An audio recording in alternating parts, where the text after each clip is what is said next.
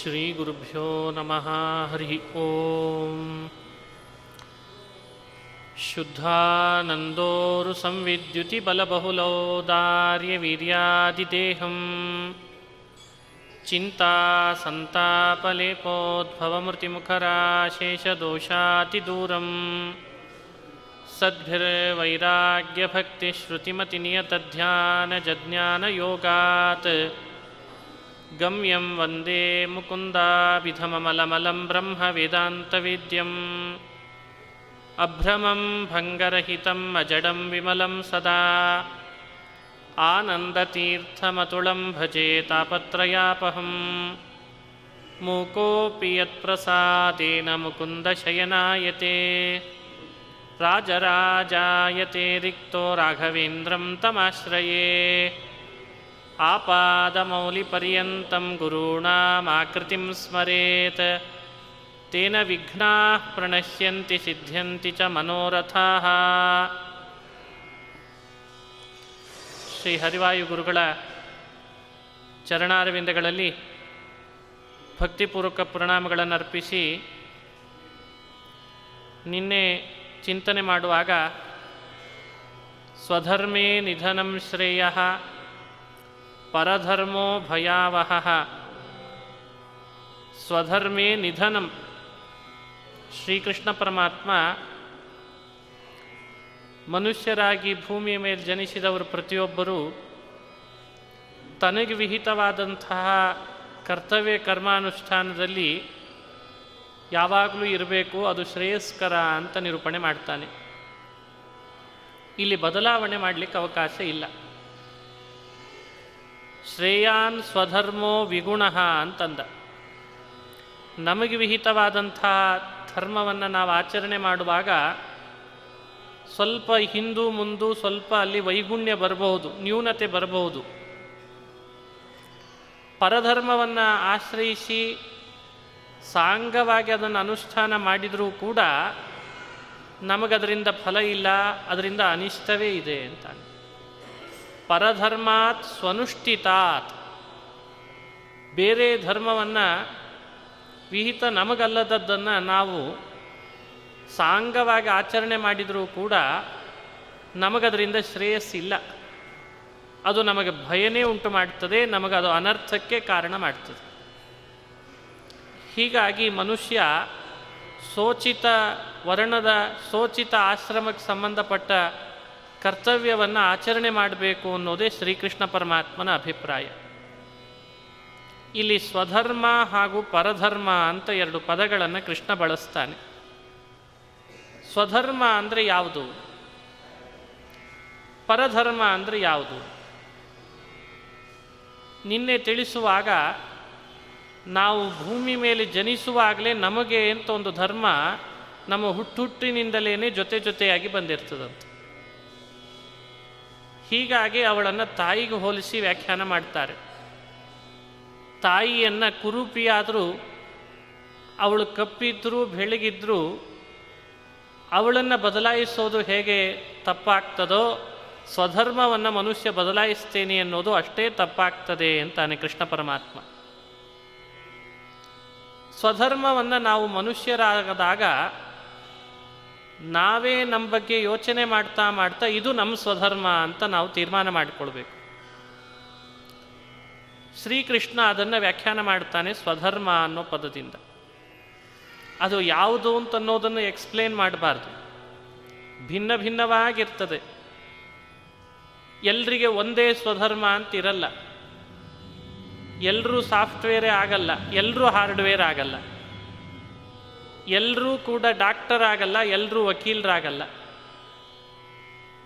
ಅವರವ್ರದ್ದೇ ಆದಂಥ ಮನಸ್ಥಿತಿ ಹೇಗೆ ಬದಲಾವಣೆ ಆದಂಗೆ ಆದಂಗೆ ಅವರವ್ರದ್ದೇ ಆದಂಥ ವ್ಯವಸ್ಥೆಯಲ್ಲಿ ಅವುಗಳು ಇದು ಇಷ್ಟ ಅಂತ ಅವರ ಮನಸ್ಸಿಗೆ ಅದು ಹತ್ತಿರಕ್ಕೆ ಬಂದಾಗ ಅದನ್ನು ಚಾಯ್ಸ್ ಮಾಡಿರ್ತಾರೆ.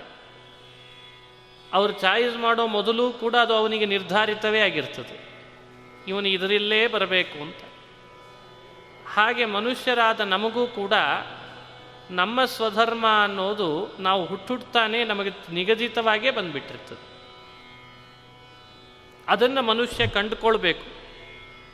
ಅರ್ಜುನ ನಿನಗೆ ಸ್ವಧರ್ಮ ಯುದ್ಧ. ಅರ್ಜುನ ಎಲ್ಲರಿಗೆ ಸ್ವಧರ್ಮ ಯುದ್ಧ ಅಂತ ಬೋಧಿಸೇ ಇಲ್ಲ ಕೃಷ್ಣ. ಅರ್ಜುನನಿಗೆ ಸ್ವಧರ್ಮ ಯುದ್ಧ. ಭಗವದ್ಗೀತೆ ಕೇಳೋರಿಗೆಲ್ಲ ಯುದ್ಧ ಸ್ವಧರ್ಮವಲ್ಲ. ಕೃಷ್ಣ ಹಾಗೆ ಹೇಳೂ ಇಲ್ಲ. ಬಹಳ ಜನ ಇದನ್ನು ತಪ್ಪಾಗಿ ಇಂಟರ್ಪ್ರಿಟೇಟ್ ಮಾಡ್ತಾರೆ. ಅರ್ಜುನನಿಗೆ ಯುದ್ಧವನ್ನು ಬೋಧಿಸಿದ ಕೃಷ್ಣ, ಹಿಂಸೆ ಬೋಧಿಸ್ತದೆ, ಧರ್ಮವನ್ನಾಗಿ, ಹಿಂಸೆಯನ್ನು ಧರ್ಮವನ್ನಾಗಿ ಬೋಧಿಸ್ತದೆ ಭಗವದ್ಗೀತೆ, ಅದಕ್ಕೆ ಇದು ಸರಿಯಲ್ಲ ಅಂತ ಸಾಕಷ್ಟು ಜನ ಭಗವದ್ಗೀತೆಯನ್ನು ತಪ್ಪಾಗಿ ತಿಳಿದುಬಿಟ್ರು ಅರ್ಜುನನಿಗೆ ಸ್ವಧರ್ಮ ಯುದ್ಧವಾಗಿತ್ತೆ ಹೊರತು ನಮಗೂ ನಿಮಗೂ ಎಲ್ರಿಗೂ ಕೂಡ ಯುದ್ಧವೇ ಸ್ವಧರ್ಮ ಅಂತ ಕೃಷ್ಣ ಹೇಳಲಿಲ್ಲ. ಕೃಷ್ಣ ಬೋಧಿಸಿದ್ದು ಸ್ವಧರ್ಮವನ್ನ, ಕೃಷ್ಣ ಬೋಧಿಸಿದ್ದು ಯುದ್ಧವನ್ನಲ್ಲ. ಸ್ವಧರ್ಮದೊಳಗೆ ಯುದ್ಧವೂ ಒಂದಾಗಿದೆ ಅರ್ಜುನನಿಗಾದಾಗ. ಇದನ್ನು ಮನುಷ್ಯ ಅರ್ಥೈಸ್ಕೊಳ್ಬೇಕು. ಅರ್ಜುನ ಅಪ್ಪಿ ತಪ್ಪಿ ಅವನಿಗೆ ಸ್ವಧರ್ಮ ಅದು ಹುಟ್ಟುಡ್ತಾನೆ ನಿಗದಿಪಡಿಸಿದ್ದು ಯುದ್ಧವಾದದ್ದರಿಂದ ಅದನ್ನು ಅವನು ಪರಿತ್ಯಜಿಸಿದ್ರೆ, ಅವನು ಸನ್ಯಾಸಿಯೋ, ಕಾಡಿನಲ್ಲಿ ಹೋಗಿ ತಪಸ್ವಿಯೋ ಆಗಿ ನದಿ ತೀರದಲ್ಲಿ ಕೂಡೋ ಹಾಗಾಗಿದ್ದರೆ ಅವನಿಗೆ ಆ ತಪಸ್ಸು ಅದು ಪರಧರ್ಮವಾಗ್ತಿತ್ತಂತ.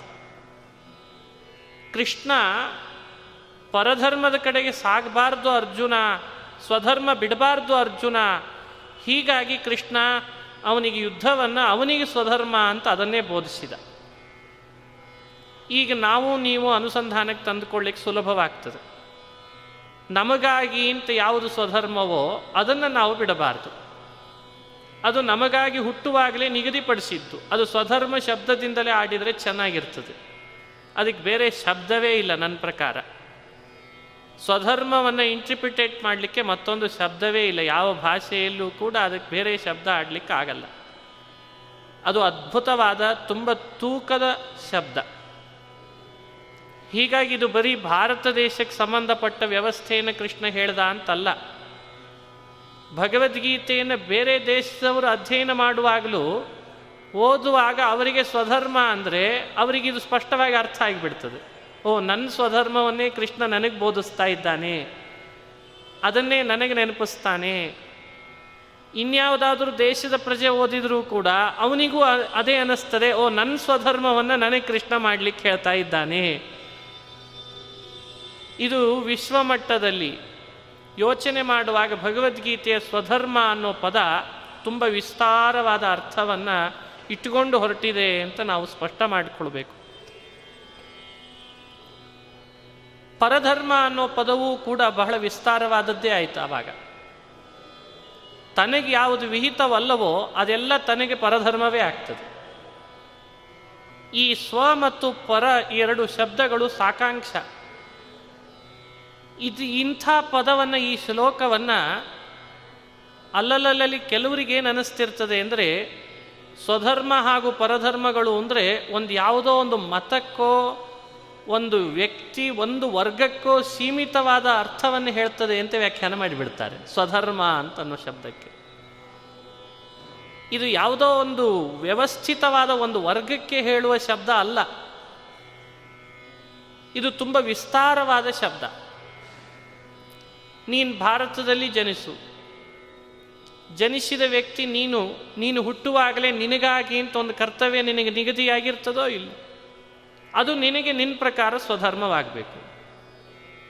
ಅದು ಬಿಟ್ಟು ಉಳಿದೆಲ್ಲ ನಿನಗೆ ಪರಧರ್ಮವೇ. ನೀನು ಅದನ್ನು ಆಶ್ರಯಿಸಿದಲ್ಲಿ ನಿನಗೆ ಭಯ ಆಗ್ತದೆ. ಸ್ವಧರ್ಮೇ ನಿಧನಂ ಶ್ರೇಯ ಪರಧರ್ಮೋ ಭಯಾವಹ. ಅವನು ಯಾರೇ ಆಗಿರಬಹುದು. ಭೂಮಿ ಮೇಲೆ ಜನಿಸಿದ ಯಾವ ವ್ಯಕ್ತಿಯೇ ಆಗಿರಬಹುದು. ಅವನಿಗೆ ಕೃಷ್ಣ ನಿಗದಿಪಡಿಸಿ ಇವನು ಬ್ರಾಹ್ಮಣನೇ ಆಗಬೇಕು, ಇವನು ಕ್ಷತ್ರಿಯನೇ ಆಗಿರಬೇಕು ಅನ್ನೋ ವ್ಯವಸ್ಥೆಯನ್ನು ಮಾತನಾಡಿಲ್ಲ. ಇದೂ ನಮಗೆ ತಿಳಿಲಿಕ್ಕೆ ಬರೆದಿದ್ದಾಗ ಆಗ ಕೃಷ್ಣ ವರ್ಣ ಹಾಗೂ ಆಶ್ರಮಕ್ಕೆ ಸಂಬಂಧಪಟ್ಟ ವ್ಯವಸ್ಥೆಯನ್ನು ಶಾಸ್ತ್ರಗಳು ಬೋಧಿಸ್ತಾವೆ. ನಿನಗೆ ಯಾವಾಗ ಯಾವ ದಾರಿಯಲ್ಲಿ ಹೋಗುವಾಗ ತಿಳುವಳಿಕೆ ಬರಲ್ಲ, ಅದನ್ನು ಅನುಸರಿಸು. ಆಗ ಅದು ನಿನಗೆ ಸರಿಯಾದ ಗೈಡೆನ್ಸ್ ಕೊಡ್ತದೆ. ಹೀಗಾಗಿ ಸ್ವಧರ್ಮ ಅನ್ನೋ ಮಾತು ಶಾಸ್ತ್ರಗಳು ಬೋಧಿಸುವ ಆ ವರ್ಣ, ಆ ಆಶ್ರಮಕ್ಕೆ ಸಂಬಂಧಪಟ್ಟಂಥ ವ್ಯವಸ್ಥಿತವಾದ ಧರ್ಮವನ್ನು ಬೋಧಿಸ್ತದೆ. ಅದೇ ಸ್ವಧರ್ಮ ಅಂತ ಅರ್ಥ. ತುಂಬ ಎತ್ತರದ ಮಟ್ಟದ ವಿಚಾರ. ಮನುಷ್ಯ ಇದನ್ನು ಅರ್ಥೈಸ್ಕೊಳ್ಬೇಕು. ಅದನ್ನು ಪರಿತ್ಯಜಿಸಿ ಶಬ್ದವನ್ನೇ ಒಂದು ವರ್ಗಕ್ಕೆ ಸೀಮಿತಗೊಳಿಸ್ಕೊಂಡ್ಬಿಟ್ರೆ ಆಗ ಆ ಅರ್ಥ ಸಂಕುಚಿತವಾಗಿ ಬಿಡ್ತದೆ ಕೃಷ್ಣ ಸಂಕುಚಿತ ಅರ್ಥವನ್ನು ಒಡಲಿನಲ್ಲಿಟ್ಟುಕೊಂಡು ತನ್ನ ಮಾತಾಡಿದವನಲ್ಲ. ಹೀಗಾಗಿ ವಿಸ್ತಾರವಾದ ಅರ್ಥವನ್ನೇ ಕೃಷ್ಣ ಮನಸ್ಸಿನಲ್ಲಿ ಇಟ್ಕೊಂಡಿರ್ತಾನೆ ಎಷ್ಟು ಚೆನ್ನಾಗಿ ಹೇಳ್ದ, ಶ್ರೇಯಾನ್ ಸ್ವಧರ್ಮೋ ವಿಗುಣ, ಪರಧರ್ಮಾತ್ ಸ್ವನುಷ್ಠಿತಾತ್. ವಿಗುಣ ಅಪಿ ಸ್ವಧರ್ಮ ಶ್ರೇಯಾನ್. ನೋಡು, ನ್ಯೂನತೆ ಉಂಟಾದರೂ ಅಡ್ಡಿ ಇಲ್ಲ. ಸ್ವಧರ್ಮ ಶ್ರೇಯಸ್ಕರಪ್ಪ ಅರ್ಜುನ. ಸ್ವಧರ್ಮ ಶ್ರೇಯಸ್ಕರ, ಅದು ನಮಗೆ ದಾರಿಯನ್ನು ತೋರಿಸ್ಕೊಡ್ತದೆ. ಇದನ್ನು ಅನುಸಂಧಾನಕ್ಕೆ ತರಬೇಕು ಅಂತಾರೆ. ಸಾಕಷ್ಟು ಜನರಿಗೆ ಗೊಂದಲ ಏನು ಅಂದರೆ, ನಮಗೆ ಯಾಕೋ ಅದನ್ನು ನೋಡಿದಾಗ ಅವರೆಲ್ಲ ನಡೆಸ್ತಾ ಇದ್ದದ್ದನ್ನು ನೋಡಿ ನಮಗೆ ನಮಗಿಂತ ಅವ್ರದ್ದು ಚೆನ್ನಾಗಿದೆ ಅಂತ ಅನ್ನಿಸ್ತದೆ. ಮೇಲಾಗಿ ಪ್ರಾಯಶಃ ಅದು ಬೇಗ ನಾವು ಸುಲಭವಾಗಿ ಮಾಡಬಹುದು ಅಂತ ಬೇರೆ ಅನ್ನಿಸ್ತಿರ್ತದೆ. ಆಗ ಸಾಕಷ್ಟು ಜನ ಕೇಳ್ತಾರೆ ಬಂದು, ನಮಗೆ ಯಾಕೋ ಅವ್ರದ್ದೇ ಚೆನ್ನಾಗಿ ಕಾಣಿಸ್ತದೆ, ನಿಮ್ಗಿಂತ. ಹಿಂಗೆ ಬೇರೆ ಮತ್ತೆ. ಅವ್ರದ್ದು ತಮ್ಮದು ಅಂತ ಹೇಳ್ಕೊಳ್ಳೋದಿಲ್ಲ. ನಿಮ್ಗಿಂತ ಅವ್ರದ್ದು ಚೆನ್ನಾಗಿದೆ ಅಂತಾರೆ. ಅದಕ್ಕೆ ನಾವು ಅದನ್ನು ಪರಿತ್ಯಜಿಸಿಬಿಟ್ವಿ, ನಾವು ಅದನ್ನು ಹಿಡಿದ್ವಿ ಅಂತ. ತಾಯಿ ಕಪ್ಪಿದ್ದಾಳೆ, ಬೆಳ್ಳಗಿದ್ದ ತಾಯಿಯನ್ನು ಆಶ್ರಯಿಸ್ತೇನೆ ಅಂತ ಅವರಮ್ಮ ಅದು. ಅವ್ರ ತಾಯಿ ನಿನಗೆ ಬೆಳ್ಳಗೆ ಕಾಣಿಸಿದ್ಲು ಅಂತ ನೀನು ಹೋಗಿ ಅವಳನ್ನು ನಮ್ಮಮ್ಮ ಅಂದರೆ ಹೇಗೆ ಸಾಧ್ಯಪ್ಪ? ಮೇಲ್ನೋಟಕ್ಕೆ ಅದು ಚೆನ್ನಾಗಿದೆ ಅಂತ ಅನಿಸ್ತದೆ. ಅದಕ್ಕೆ ಹೇಳ್ತಾನೆ, ಅದನ್ನು ಸಾಂಗವಾಗಿ ನೀನು ಆಚರಣೆಗೆ ತಂದರೂ ಅದು ನಿನಗಂತೂ ಯಾವ ಥರದ ಉಪಯೋಗಕಾರಿ ಅಲ್ಲ. ನಮ್ಮದನ್ನು ನಾವು ಆಚರಿಸುವಾಗ ಸ್ವಲ್ಪ ನ್ಯೂನತೆ ಬರ್ತದಲ್ಲ ಹಾಗಾದರೆ ಕೃಷ್ಣ? ಬಂದರೂ ಪರವಾಗಿಲ್ಲ. ಅಲ್ಲಿ ನೀನು ಹೋದರೂ ಪರವಾಗಿಲ್ಲ. ಅದು ನಿನಗೆ ಶ್ರೇಯಸ್ಕರ ಅಂದ್ಬಿಡು. ನಿಧನಂ ಶ್ರೇಯ ಅಂತಂದ ಕೃಷ್ಣ.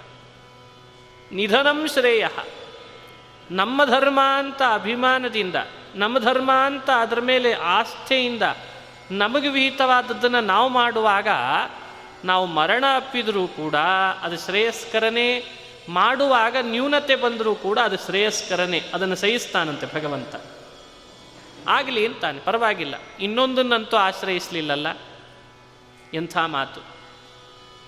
ಸ್ವಧರ್ಮೇ ನಿಧನಂ ಶ್ರೇಯ ಅನ್ನುವಾಗ ವಿಗುಣೋಪಿ ಸ್ವಧರ್ಮ ಶ್ರೇಯ ಅನ್ನೋ ಮಾತಿನಲ್ಲಿ ಈ ವ್ಯಾಖ್ಯಾನವನ್ನು ಮಾಡಿ ತೋರಿಸ್ತಾನೆ ಕೃಷ್ಣ. ಸಾಕಷ್ಟು ಕಡೆಯಲ್ಲಿ ಈ ಚಿಂತನೆ ಇವತ್ತಿಗೂ ನಡೀತಾ ಇದೆ. ಮನುಷ್ಯರಾದ ನಮಗೆ ನಮ್ಮ ಸ್ವಧರ್ಮವನ್ನು ಪರಿತ್ಯಜಿಸುವ ಅಧಿಕಾರ ದೇವರು ಕೊಡಲೇ ಇಲ್ಲ. ಸ್ವೇಚ್ಛೆಯಿಂದ ಬದಲಾವಣೆಗೆ ಅವಕಾಶ ಇಲ್ಲ. ಅಲ್ಲಲ್ಲಲ್ಲಿ ಎಷ್ಟೋ ಇವತ್ತಿನ ಕಾಲದಲ್ಲಿ ಸಾಕಷ್ಟು ಕಂಪ್ನಿಗಳಲ್ಲಿ ಸೇರ್ಕೊಳ್ತಾರೆ. ಸೇರುವ ಮುನ್ನವೇ ಮೊದಲಿರಲಿಲ್ಲ ಈ ಪದ್ಧತಿ. ಈಗೀಗ ಶುರುವಾಗಿದೆ. ಮೂರು ವರ್ಷದ ಅಗ್ರಿಮೆಂಟ್ ಬರೆಸ್ಕೊಳ್ತಾರೆ. ಇನ್ನೊಂದು ಕಂಪನಿಗೆ ಸೇರೋ ಹಾಗಿಲ್ಲ ಅಂತ. ಅದರದ್ದು ಲಾಭಾಂಶ, ಉದ್ದೇಶಗಳು ಸಾಕಷ್ಟು ಇರ್ತಾವೆ ಅದರ ಚರ್ಚೆ ಬೇಡ. ಆದರೆ ಒಂದಂತೂ ಸತ್ಯ, ತನ್ನ ಕಂಪ್ನಿ ಬಿಟ್ಟು ಇನ್ನೊಂದು ಕಂಪ್ನಿಗೆ ಸೇರ್ಕೊಳ್ಳೋ ಹಾಗಿಲ್ಲ.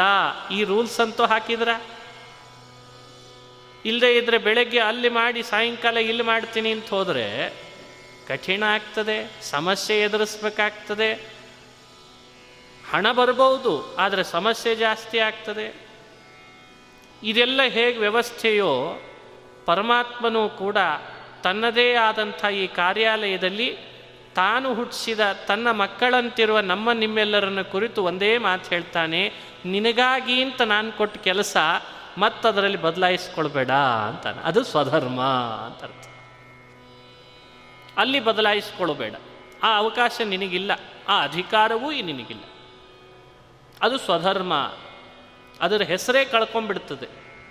ಒಂದು ವೇಳೆ ಬದಲಾವಣೆ ಮಾಡಿಕೊಳ್ಳೋ ಹಾಗಿದ್ದಿದ್ರೆ ಅದರ ಹೆಸರು ಸ್ವಧರ್ಮ ಅನ್ನೋ ಶಬ್ದ ಅದು ಕರ್ಕೊಂಡೇ ಬಿಡ್ತದೆ. ಅದನ್ನು ಹಿಡಿದ ಮೇಲೆ ಅದು ಸ್ವಧರ್ಮ ಆಗ್ತದಲ್ಲ ಅಂತ ಬಹಳ ಜನ ವಾದ ಮಾಡ್ತಾರೆ. ಅದನ್ನು ಹಿಡಿದ ಮೇಲೆ ಸ್ವಧರ್ಮ ಬೇರೆ, ನೀನು ಹಿಡಿದೇನೆ ನಿನಗಾಗಿ ಅಂತ ಬಂದ ಸ್ವಧರ್ಮ ಬೇರೆ. ತರ್ಕ ಬೇಡ ಇದನ್ನು ಕೃಷ್ಣ ಅರ್ಜುನನಿಗೆ ಬೋಧಿಸ್ತಾನೆ. ಜಪಮಾಲೆ ಹಾಕಿ ಯಾವುದಾದ್ರೂ ನದಿ ತೀರದಲ್ಲಿ ಕುಳಿತು ತಪಸ್ಸು ಮಾಡ್ತಾ ಇರುವಾಗ ಅದನ್ನು ಆಶ್ರಯಿಸಿದ ಮೇಲೆ ಅದೇ ಸ್ವಧರ್ಮವಾಗ್ತದೆ. ಈಗ ನಾನು ರಣಾಂಗಣದಲ್ಲಿ ರಥದಲ್ಲಿ ಕೂತುಕೊಂಡು ಬಿಲ್ಲು ಬಾಣೆ ಹಿಡಿದಾಗ ಇದು ನನಗೆ ಈಗ ಸ್ವಧರ್ಮ ಅನ್ನಿಸ್ತದೆ.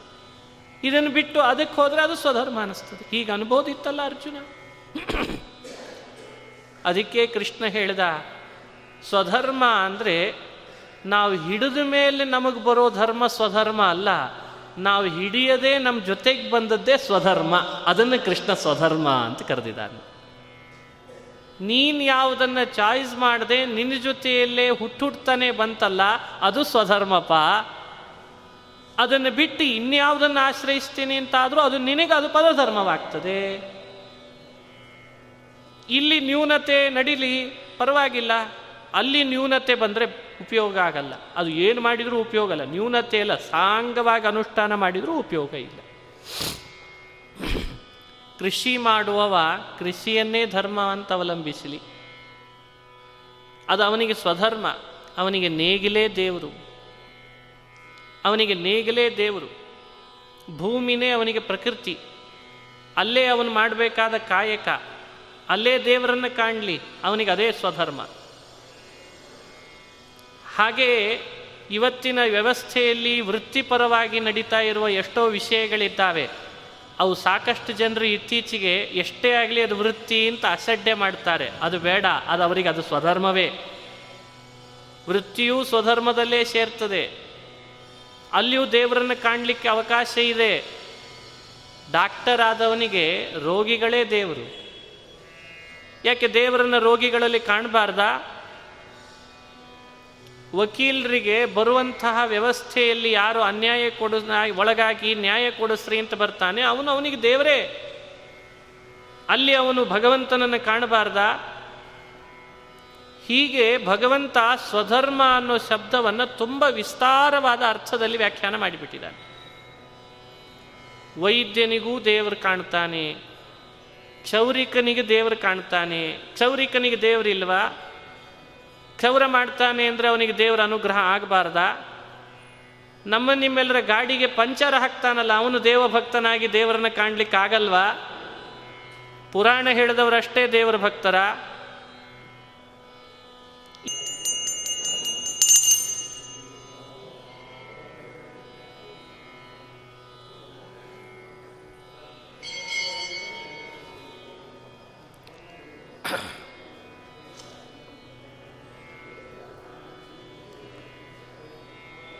श्रीगुरुभ्यो नमः हरिः ॐ शुद्धानन्दोरुसंविद्युतिबलबहुलौदार्यवीर्यादिदेहं चिन्तासन्तापलेपोद्भवमृतिमुखराशेषदोषातिदूरम् सद्भिर्वैराग्यभक्तिश्रुतिमतिनियतध्यानजज्ञानयोगात्। गम्यं वन्दे मुकुन्दाभिधममलमलं ब्रह्मवेदान्तवेद्यम्। अभ्रमं भङ्गरहितम् अजडं विमलं सदा। आनन्दतीर्थमतुलं भजे तापत्रयापहम्। मूकोऽपि यत्प्रसादेन मुकुन्दशयनायते। राजराजायते रिक्तो राघवेन्द्रं तमाश्रये आपादमौलिपर्यन्तं गुरूणामाकृतिं स्मरेत् तेन विघ्नाः प्रणश्यन्ति सिद्ध्यन्ति च मनोरथाः ಶ್ರೀ ಹರಿವಾಯು ಗುರುಗಳ ಚರಣಾರವಿಂದಗಳಲ್ಲಿ ಭಕ್ತಿಪೂರ್ವಕ ಪ್ರಣಾಮಗಳನ್ನು ಅರ್ಪಿಸಿ ನಿನ್ನೆ ಚಿಂತನೆ ಮಾಡುವಾಗ ಸ್ವಧರ್ಮೇ ನಿಧನಂ ಶ್ರೇಯ ಪರಧರ್ಮೋ ಭಯಾವಹ. ಸ್ವಧರ್ಮೇ ನಿಧನಂ. ಶ್ರೀಕೃಷ್ಣ ಪರಮಾತ್ಮ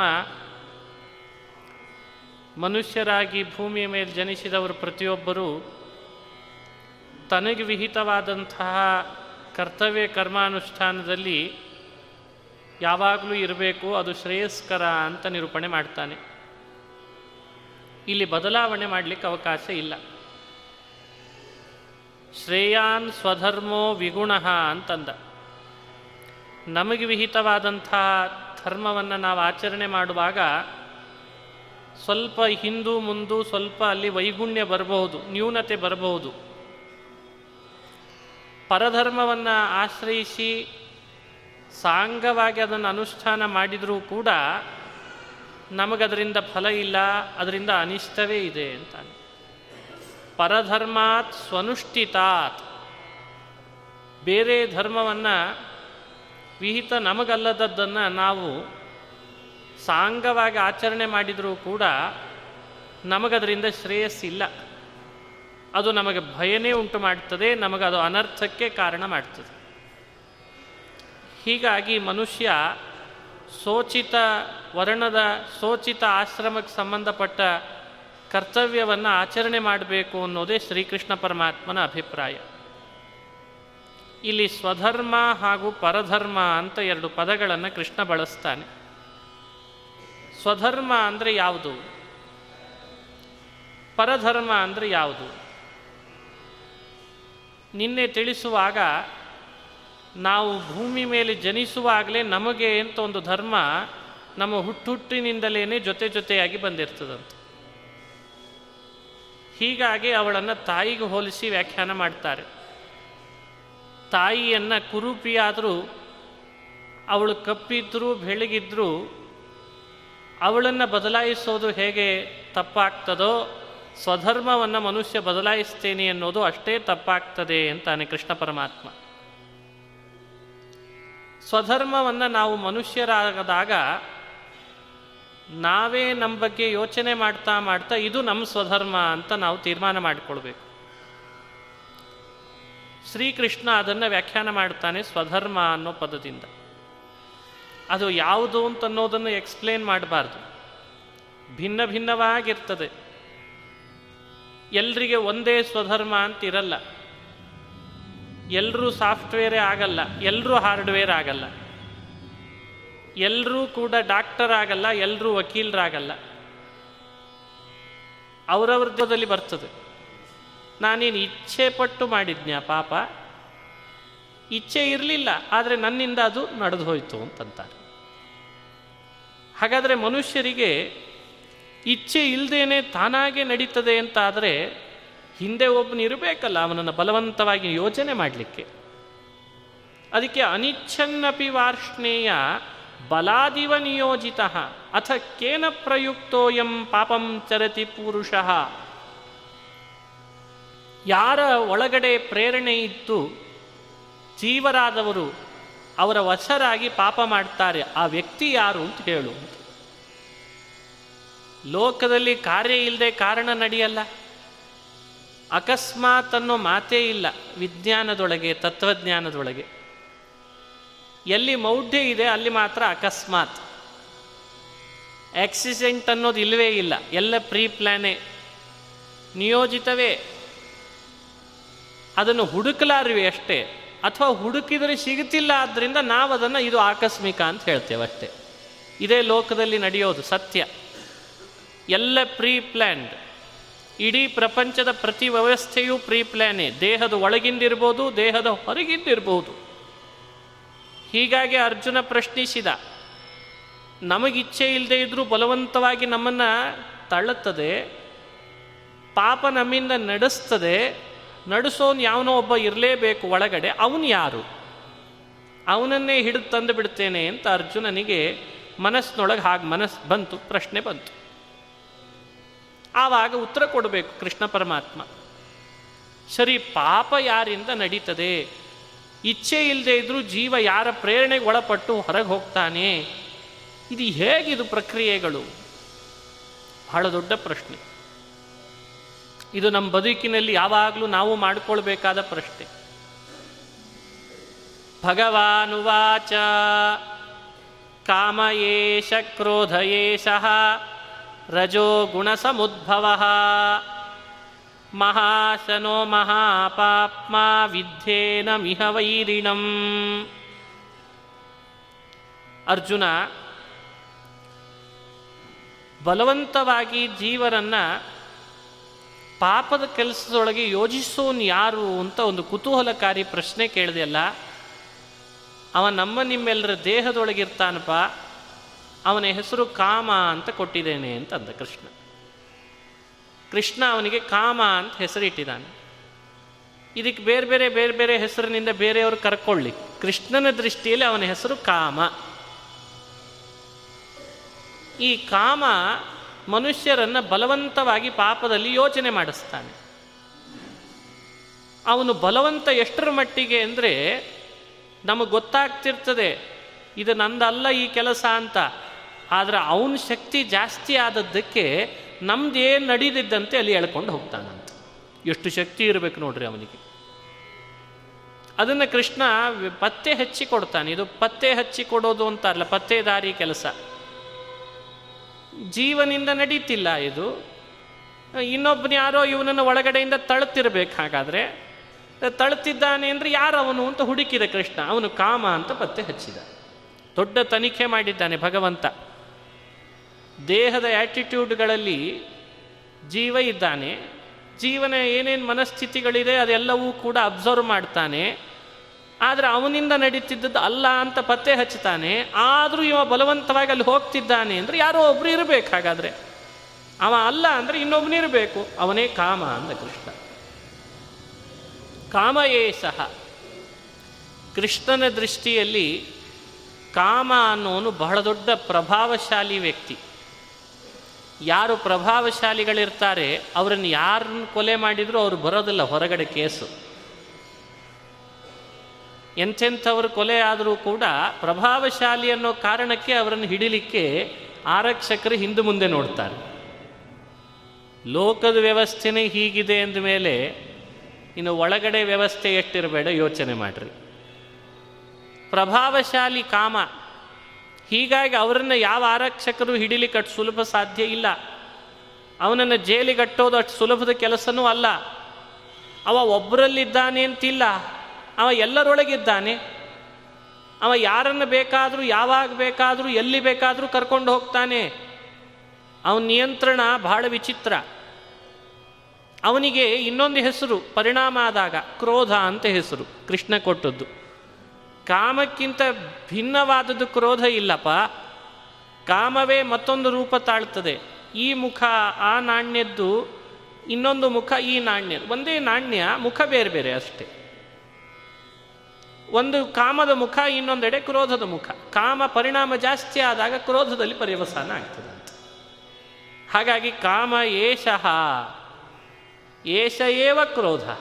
ಕಾಮ ಬೇರೆ ಅಲ್ಲ, ಕ್ರೋಧ ಬೇರೆ ಅಲ್ಲ ಕಾಮ ಕ್ರೋಧ ಶಬ್ದದಿಂದ ಕರೆಸಿಕೊಳ್ಳೋ ವ್ಯಕ್ತಿ ಬೇರೆ ಅಲ್ಲ.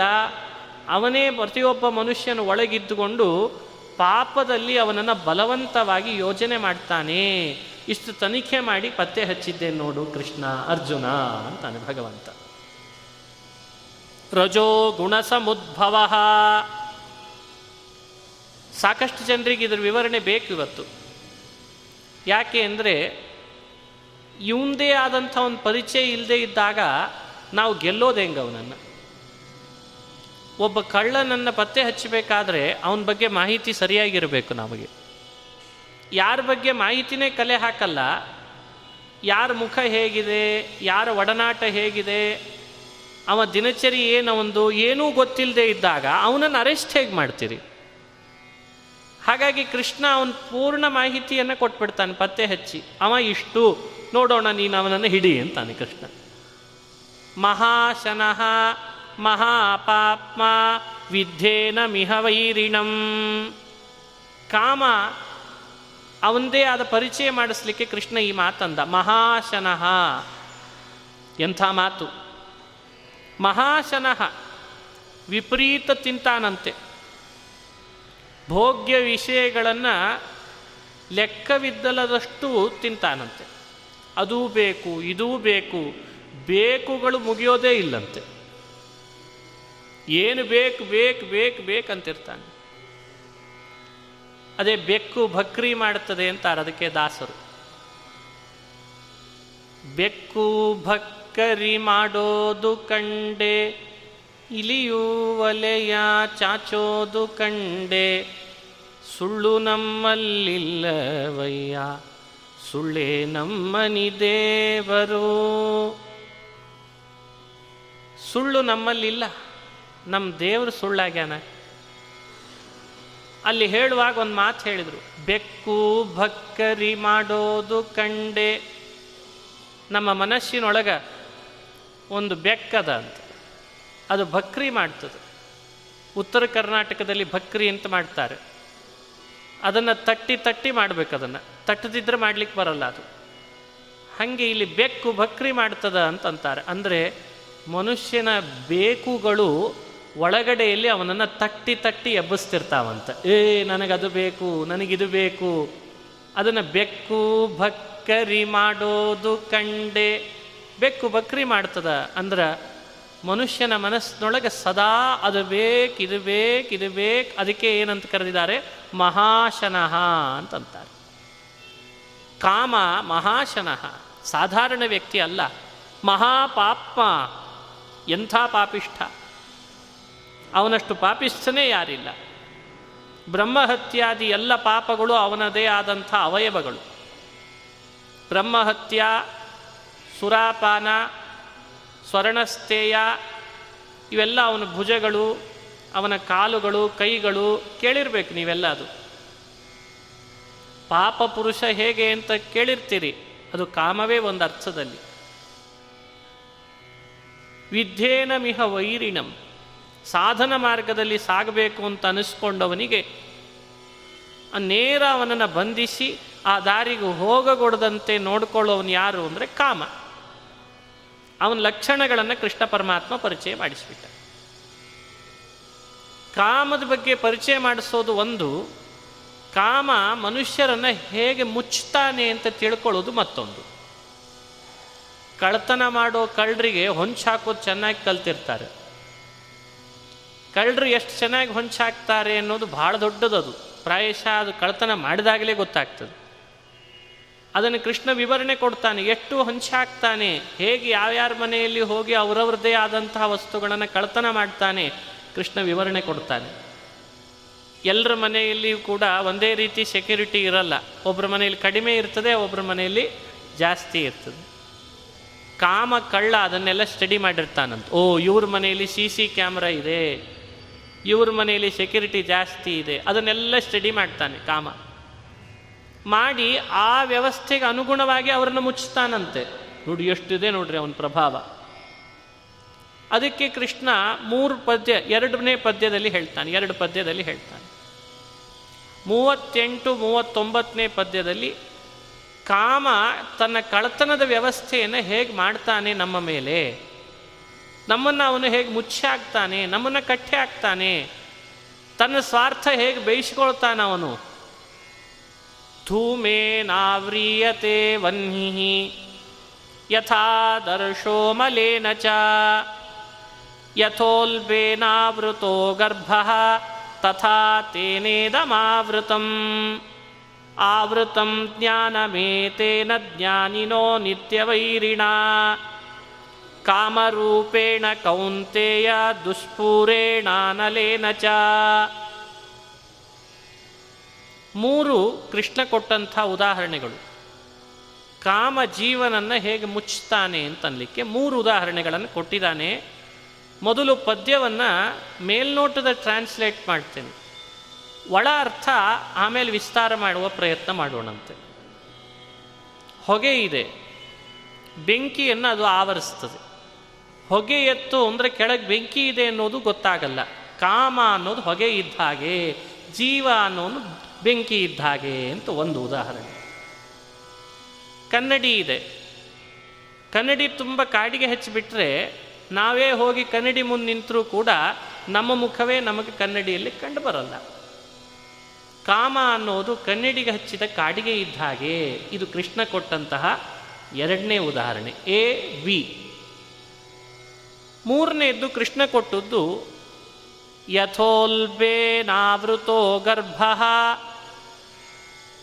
ಗರ್ಭ ತಾಯಿಯ ಹೊಟ್ಟೆಯಲ್ಲಿ ಒಂದು ಚೀಲ ಬೆಳೆದ ಹಾಗೆ ಬೆಳೆದಿರ್ತದೆ. ಆ ಚೀಲಕ್ಕೆ ಉಲ್ಬ ಅಂತ ಕರೀತಾರೆ. ಉಲ್ಬ ಒಳಗೆ ಗರ್ಭವನ್ನು ಹೇಗೆ ಮುಚ್ಚಾಕಿರ್ತದೋ ಕಾಮ ಅನ್ನೋದು ಉಲ್ಬದಂತೆ.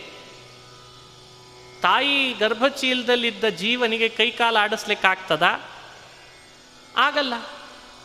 ಏನೂ ಮಾಡಲಿಕ್ಕಾಗಲ್ಲ. ಒಂದು ಹೊರಳಬೇಕಂದ್ರೆ ಎಷ್ಟು ಕಷ್ಟಪಡ್ತದೆ.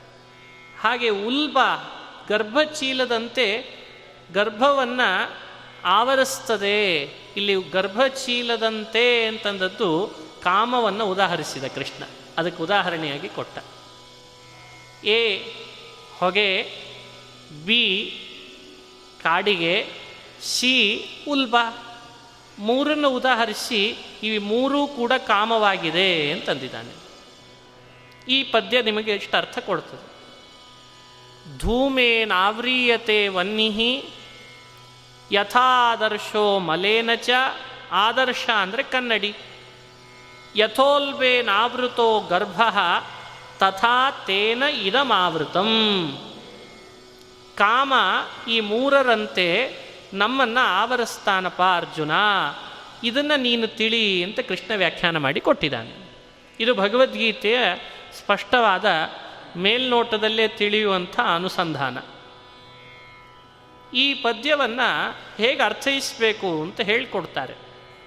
ಯಾಕೆ ಕೃಷ್ಣ ಮೂರು ಮೂರು ಉದಾಹರಣೆಗಳನ್ನು ಕೊಟ್ಟ? ಕಾಮ ಒಂದನ್ನು ಪರಿಚಯಿಸಲಿಕ್ಕೆ ಮೂರರ ಉದಾಹರಣೆಯ ಉದ್ದೇಶ ಏನು? ಅದರದ್ದೊಂದು ಸೂಕ್ಷ್ಮತೆ ಇರಬೇಕಲ್ಲ, ಕೃಷ್ಣ ಸುಮ್ ಸುಮ್ಮನೆ ಉದಾಹರಣೆಗಳನ್ನು ಕೊಡೋನಲ್ಲ. ಬೇರೆಯವರಿಗೆ ಅದು ತಿಳಿಲಿಲ್ಲ, ಕನ್ನಡೀಕರಿಸಿಬಿಟ್ರು ಟ್ರಾನ್ಸ್ಲೇಟ್ ಮಾಡಿ. ಯಾಕೆ ಕೃಷ್ಣ ಹೀಗೆ ಮೂರು ಉದಾಹರಣೆ ಕೊಟ್ಟ ಯಾಕೆ ಅಂತ ಯೋಚನೆಯೂ ಮಾಡಲಿಲ್ಲ. ಕಾಮ ತಾನು ಆವರಿಸಲಿಕ್ಕೆ ಅಂತ ಅಪೇಕ್ಷಿಸುವ ಜೀವರನ್ನ ಮೊದಲೇ ಸ್ಟಡಿ ಮಾಡ್ತಾನೆ, ಅವ ಬಹಳ ಬುದ್ಧಿವಂತಿಕೆಯಲ್ಲಿ ಮಾಡ್ತಾನೆ, ಎಲ್ಲರನ್ನ ಒಂದೇ ರೀತಿ ಮುಚ್ಚಲ್ಲ ಅವ ಅಂತ ತೋರಿಸ್ಲಿಕ್ಕೆ ಮೂರು ಉದಾಹರಣೆ ಕೊಟ್ಟನಂತೆ ಕೃಷ್ಣ. ಕಾಮನ ಆವರಣೆಗೆ ಒಳಪಡೋರು ಮೂರು ಥರ ಇದ್ದಾರಂತೆ. ಆ ಮೂರು ಥರದವರನ್ನ ಮನಸ್ಸಿನಲ್ಲಿ ಇಟ್ಟುಕೊಂಡು ಮೂರು ಉದಾಹರಣೆ ಕೊಟ್ಟ. ಅಂದರೆ ಅಭಿಪ್ರಾಯ, ಕೆಲವರಿದ್ದಾರೆ. ಅವರು ಈಗಾಗಲೇ ಸಾಕಷ್ಟು ಜ್ಞಾನ ಪಡೆದವರು ಆಗಿರ್ತಾರೆ. ಅವರು ಎ, ಕೆಲವರು ಇನ್ನೂ ಜ್ಞಾನ ಪಡೆಯೋ ಪ್ರಯತ್ನದಲ್ಲಿರ್ತಾರೆ. ಅವರು ಬಿ, ಇನ್ನೂ ಏನೂ ಪಡೆದೇ ಇಲ್ಲ. ಅವ್ರಿಗೆ ಪಡಿಲಿಕ್ಕೆ ಇಲ್ಲವೂ ಇಲ್ಲ. ಅವರಿದ್ದಾರಲ್ಲ, ಅವರು ಸಿ. ಆ ಏ ಇದ್ದಾರೆ ಜ್ಞಾನ ಪಡೆದವರು ಅಂತ, ಅವರಿಗೆ ತಲೆ ಒಳಗಿರ್ತದೆ, ನಾನು ಜ್ಞಾನಿ ಅಂತ, ಜ್ಞಾನ ಪಡೆದವ. ಅವರನ್ನು ಇವ ಏನು ಮಾಡ್ತಾನೆ, ಓ, ಇವನಿಗೆ ಸ್ವಲ್ಪ ಸೆಕ್ಯೂರಿಟಿ ಜಾಸ್ತಿ ಇದೆ ಅಂತಾನೆ. ಅವನಿಗೇನು ಮಾಡ್ತಾನೆ ಅಂದರೆ ಹೊಗೆಯಂತೆ ಮುಚ್ಚಾಕ್ಬಿಡ್ತಾನಂತೆ. ಹೊಗೆ ಬೆಂಕಿಯನ್ನು ಆರಿಸಲ್ಲ. ಹೊಗೆ ಬೆಂಕಿಯನ್ನು ಮುಚ್ಚುವ ಪ್ರಯತ್ನ ಮಾಡ್ತದಷ್ಟೆ. ನಾನು ಶ್ರೇಷ್ಠ ಅಂತ ತಾನು ತನ್ನ ಹೊಗೆ ಆಡಿಸಿ ಆಡಿಸಿ ಎಲ್ಲ ಕಡೆಯಲ್ಲೂ ಕೂಡ ಬೆಂಕಿಯನ್ನು ಆರಿಸದೇ ಇದ್ದರೂ ಬೆಂಕಿ ಒಳಗಿದ್ರೂ ಮೇಲ್ಮೇಲೆಲ್ಲ ಹೊಗೆ ಆಡಿಸೋ ಹಾಗೆ ವ್ಯವಸ್ಥೆ ಮಾಡಿಬಿಡ್ತು ಬೆಂಕಿ ಇರ್ತದೆ, ಒಳಗೆ ಬೆಂಕಿ ಇರ್ತದೆ ಅಷ್ಟೆ. ಅದು ಹೇಗೋ, ಹಾಗೆ ಧೂಮದಂತೆ ಕಾಮ ಜ್ಞಾನಿಯಾದ ವ್ಯಕ್ತಿಯನ್ನು ಆವರಿಸ್ತಾನೆ ಎ. ಬಿ, ಮಧ್ಯಮ ವರ್ಗದ ವ್ಯವಸ್ಥೆ. ಜೀವ ಮಧ್ಯಮ ವರ್ಗದವರು ಇದ್ದಾರೆ. ಅವರಿಗೆ ಪಾಪ ತಮ್ಮದೇ ಆದಂಥ ಸಾಕಷ್ಟು ಕಿರಿಕಿರಿಗಳಿದ್ದೇ ಇರ್ತವೆ. ಅವರನ್ನು ಸುಮ್ಮನೆ ಬಿಡ್ತಾನೆ ಈತ, ಅವ್ರನ್ನೂ ಹೊಂಚಾಕ್ತಾನೆ. ಹೆಂಗೆ ಹಾಕ್ತಾನೆ ಅಂದರೆ, ಕನ್ನಡಿ ತುಂಬ ಕಾಡಿಗೆ ಹಚ್ಚಿದರೆ ಮುಖ ಕಾಣಿಸಿರಬಾರ್ದು, ಅಷ್ಟು ವ್ಯವಸ್ಥೆ ಮಾಡ್ತಾನಂತೆ ಕಾಮ. ಹಾಗೆ ಮನುಷ್ಯ ಮಧ್ಯಮ ವರ್ಗದ ಜೀವರನ್ನು ಕಾಮ ಹೊಂಚಾಕ್ಬಿಟ್ಟ ಅಂದರೆ, ತಾನು ಏನು ಅಂಥೇಳಿ ತನಗೆ ತಿಳಿದಿರಬಾರ್ದು, ಅಷ್ಟು ವ್ಯವಸ್ಥೆ ಮಾಡಿಬಿಟ್ಟಿರ್ತಾನಂತೆ ಇದು ಬಿ ಕೆಟಗರಿ ಸಿ ಅವರನ್ನು ಏನು ಮಾಡ್ತಾನೆ? ಅವರು ಇರೋದೇ ಗರ್ಭದ ಚೀಲದಲ್ಲಿ. ಅವರಿಗೆ ಕೈ ಆಡಿಸ್ಲಿಕ್ಕಿಲ್ಲ, ಕಾಲು ಆಡಿಸ್ಲಿಕ್ಕಿಲ್ಲ. ಕೈಯೂ ಕಟ್ಟಿ, ಕಾಲು ಕಟ್ಟಿ, ತಲೆನೂ ಕಟ್ಟಿ, ಅಳುಗಾಡಿರಬಾರ್ದು. ಯಾವಾಗಲೂ ಬಿದ್ದಿರಬೇಕು ತನ್ನ ಪರವಶತೆಯಲ್ಲಿ. ಗರ್ಭಚೀಲದಂತೆ ಸಿ ವರ್ಗದವರನ್ನ ಕಾಮ ಕಟ್ಟಿ ಹಾಕ್ತಾನೆ. ಹೀಗಾಗಿ ಎ ವರ್ಗದವರಿದ್ದಾರೆ, ಬಿ ವರ್ಗದವರಿದ್ದಾರೆ, ಸಿ ವರ್ಗದವರಿದ್ದಾರೆ ಮೂರೂ ವರ್ಗದ ಜೀವರನ್ನ ಒಂದೇ ಥರನೇ ಕಾಮ ಕಟ್ಟಿ ಹಾಕ್ಲಾರ ಅವನು ಅದೊಂದು ವ್ಯವಸ್ಥೆ ಮಾಡಿಕೊಂಡಿದ್ದಾನೆ ಅವರವರನ್ನ ಹಾಗಾಗೆ ಕಟ್ಟಿ ಹಾಕ್ತಾನೆ ಅಂತಂದ. ಈಗ ಈ ಉದಾಹರಣೆಗೆ ಮಹತ್ವ ಜಾಸ್ತಿ ಗೊತ್ತಾಗ್ತದೆ. ಇಲ್ಲದೆ ಇದ್ರೆ ಯಾಕೆ ಕೃಷ್ಣ ಮೂರು ಉದಾಹರಣೆ ಕೊಟ್ಟ ಭಗವದ್ಗೀತೆಯಲ್ಲಿ ಅಂತ ಹೇಗೆ ಅರ್ಥ ಮಾಡಬೇಕು? ಯೋಚನೆ ಮಾಡಬೇಕಾದದ್ದೇ. ನಾವು ಅನುಸಂಧಾನಕ್ಕೆ ತಂದುಕೊಳ್ಬೇಕು ಇದನ್ನು.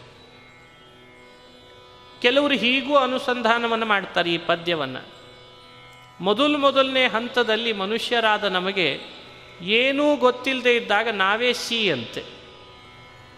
ನಾವು ಸಿ ಆದಾಗ ಕಾಮ ಗರ್ಭದ ಚೀಲದಂತೆ ನಮ್ಮನ್ನು ಕಟ್ಟಾಕಿರ್ತದಂತೆ ಸ್ವಲ್ಪ ಅದರಿಂದ ಬಿಡುಗಡೆ ಪಡೆದು ಪ್ರಯತ್ನ ಪಟ್ಟು ನಾವೇ ಬಿ ವರ್ಗಕ್ಕೆ ಬ್ರಿ ಬಿ ಗ್ರೇಡಿಗೆ ಹೋಗ್ತೇವೆ. ಆವಾಗಲೂ ಕಾಮ ನಮ್ಮ ಮೇಲೆ ಆಕ್ರಮಣ ಮಾಡಿ ಕಾಡಿಗೆಯಂತೆ ನಮ್ಮನ್ನು ಮುಚ್ಚುವ ಪ್ರಯತ್ನ ಮಾಡ್ತದಂತೆ. ಇನ್ನೂ ಪ್ರಯತ್ನ ಆವಾಗಲೂ ಬಿಡದೆ ಮತ್ತೆ ಪುನಃ ನಾವು ಸಾಧನೆಯಲ್ಲಿ ಮುನ್ನುಗ್ಗುತ್ತೇವೆ ಅಂತಾದಾಗ ನಾವು ಎ ವರ್ಗಕ್ಕೆ ಹೋಗ್ತೇವೆ.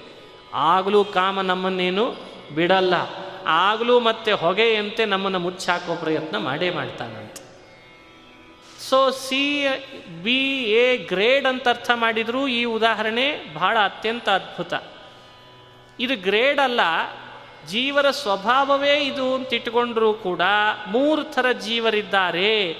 ಮೂರು ಥರದ ಜೀವರನ್ನ ಕಾಮ ಅರಿತು ಅವರವರಿಗೆ ಈ ರೀತಿಯಾಗಿ ಅವರನ್ನ ಬಂಧಿಸ್ತಾನೆ ಅಂತ ಇಟ್ಕೊಂಡ್ರು ಈ ಪದ್ಯವೇ ಅರ್ಥ ಕೊಡ್ತದೆ. ಹೀಗೆ ಒಂದೇ ಪದ್ಯ ಕೃಷ್ಣಂದು ಎಷ್ಟು ಅರ್ಥದಲ್ಲಿ ವ್ಯಾಖ್ಯಾನ ಮಾಡಿದ್ದಾನೆ ಯೋಚನೆ ಮಾಡಿ. ಹೀಗೆ ಧೂಮೇ ನಾವ್ರೀಯತೆ ವನ್ನಿ ಯಥಾ ದರ್ಶೋ ಮಲೇನ ಚ.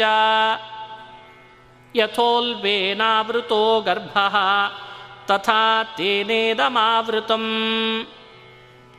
ಹೀಗಾಗಿ ಕಾಮನ ಆಟ ಬಹಳ ವಿಚಿತ್ರ. ಎಂಥೆಂಥವ್ರನ್ನೂ ಅವ ತನ್ನ ತೆಕ್ಕೆಗೆ ಬೀಳಿಸ್ಕೊಳ್ತಾನೆ.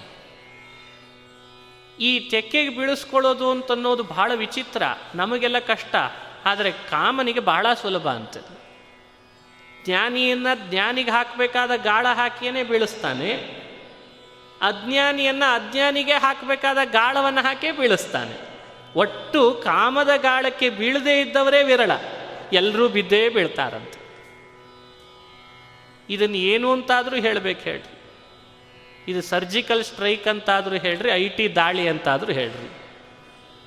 ಒಟ್ಟು ತನ್ ಸ್ವಾರ್ಥವನ್ನು ಕಾಮ ತಾನು ಬೇಯಿಸ್ಕೊಳ್ತಾನೆ. ಹಾಸ್ಯಕ್ಕೆ ಹೇಳಿದೆ ಅಷ್ಟು. ಕಾಮ ಬಹಳ ವಿಚಿತ್ರ. ಅವನ ಅಧೀನತೆ ಮನುಷ್ಯನಿಗೆ ತಪ್ಪಲಿಕ್ಕೆ ಆಗಲ್ಲ ಅಷ್ಟು ಸುಲಭವಾಗಿ. ಅದನ್ನು ಅನುಭವಿಸ್ತಾನೆ ಅನ್ಲಿಕ್ಕೆ ಮೂರು ಉದಾಹರಣೆ ಕೊಟ್ಟು ಕೃಷ್ಣ, ಆವೃತಂ ಜ್ಞಾನಮೇತೇನ ಜ್ಞಾನಿನೋ ನಿತ್ಯ ವೈರಿಣ.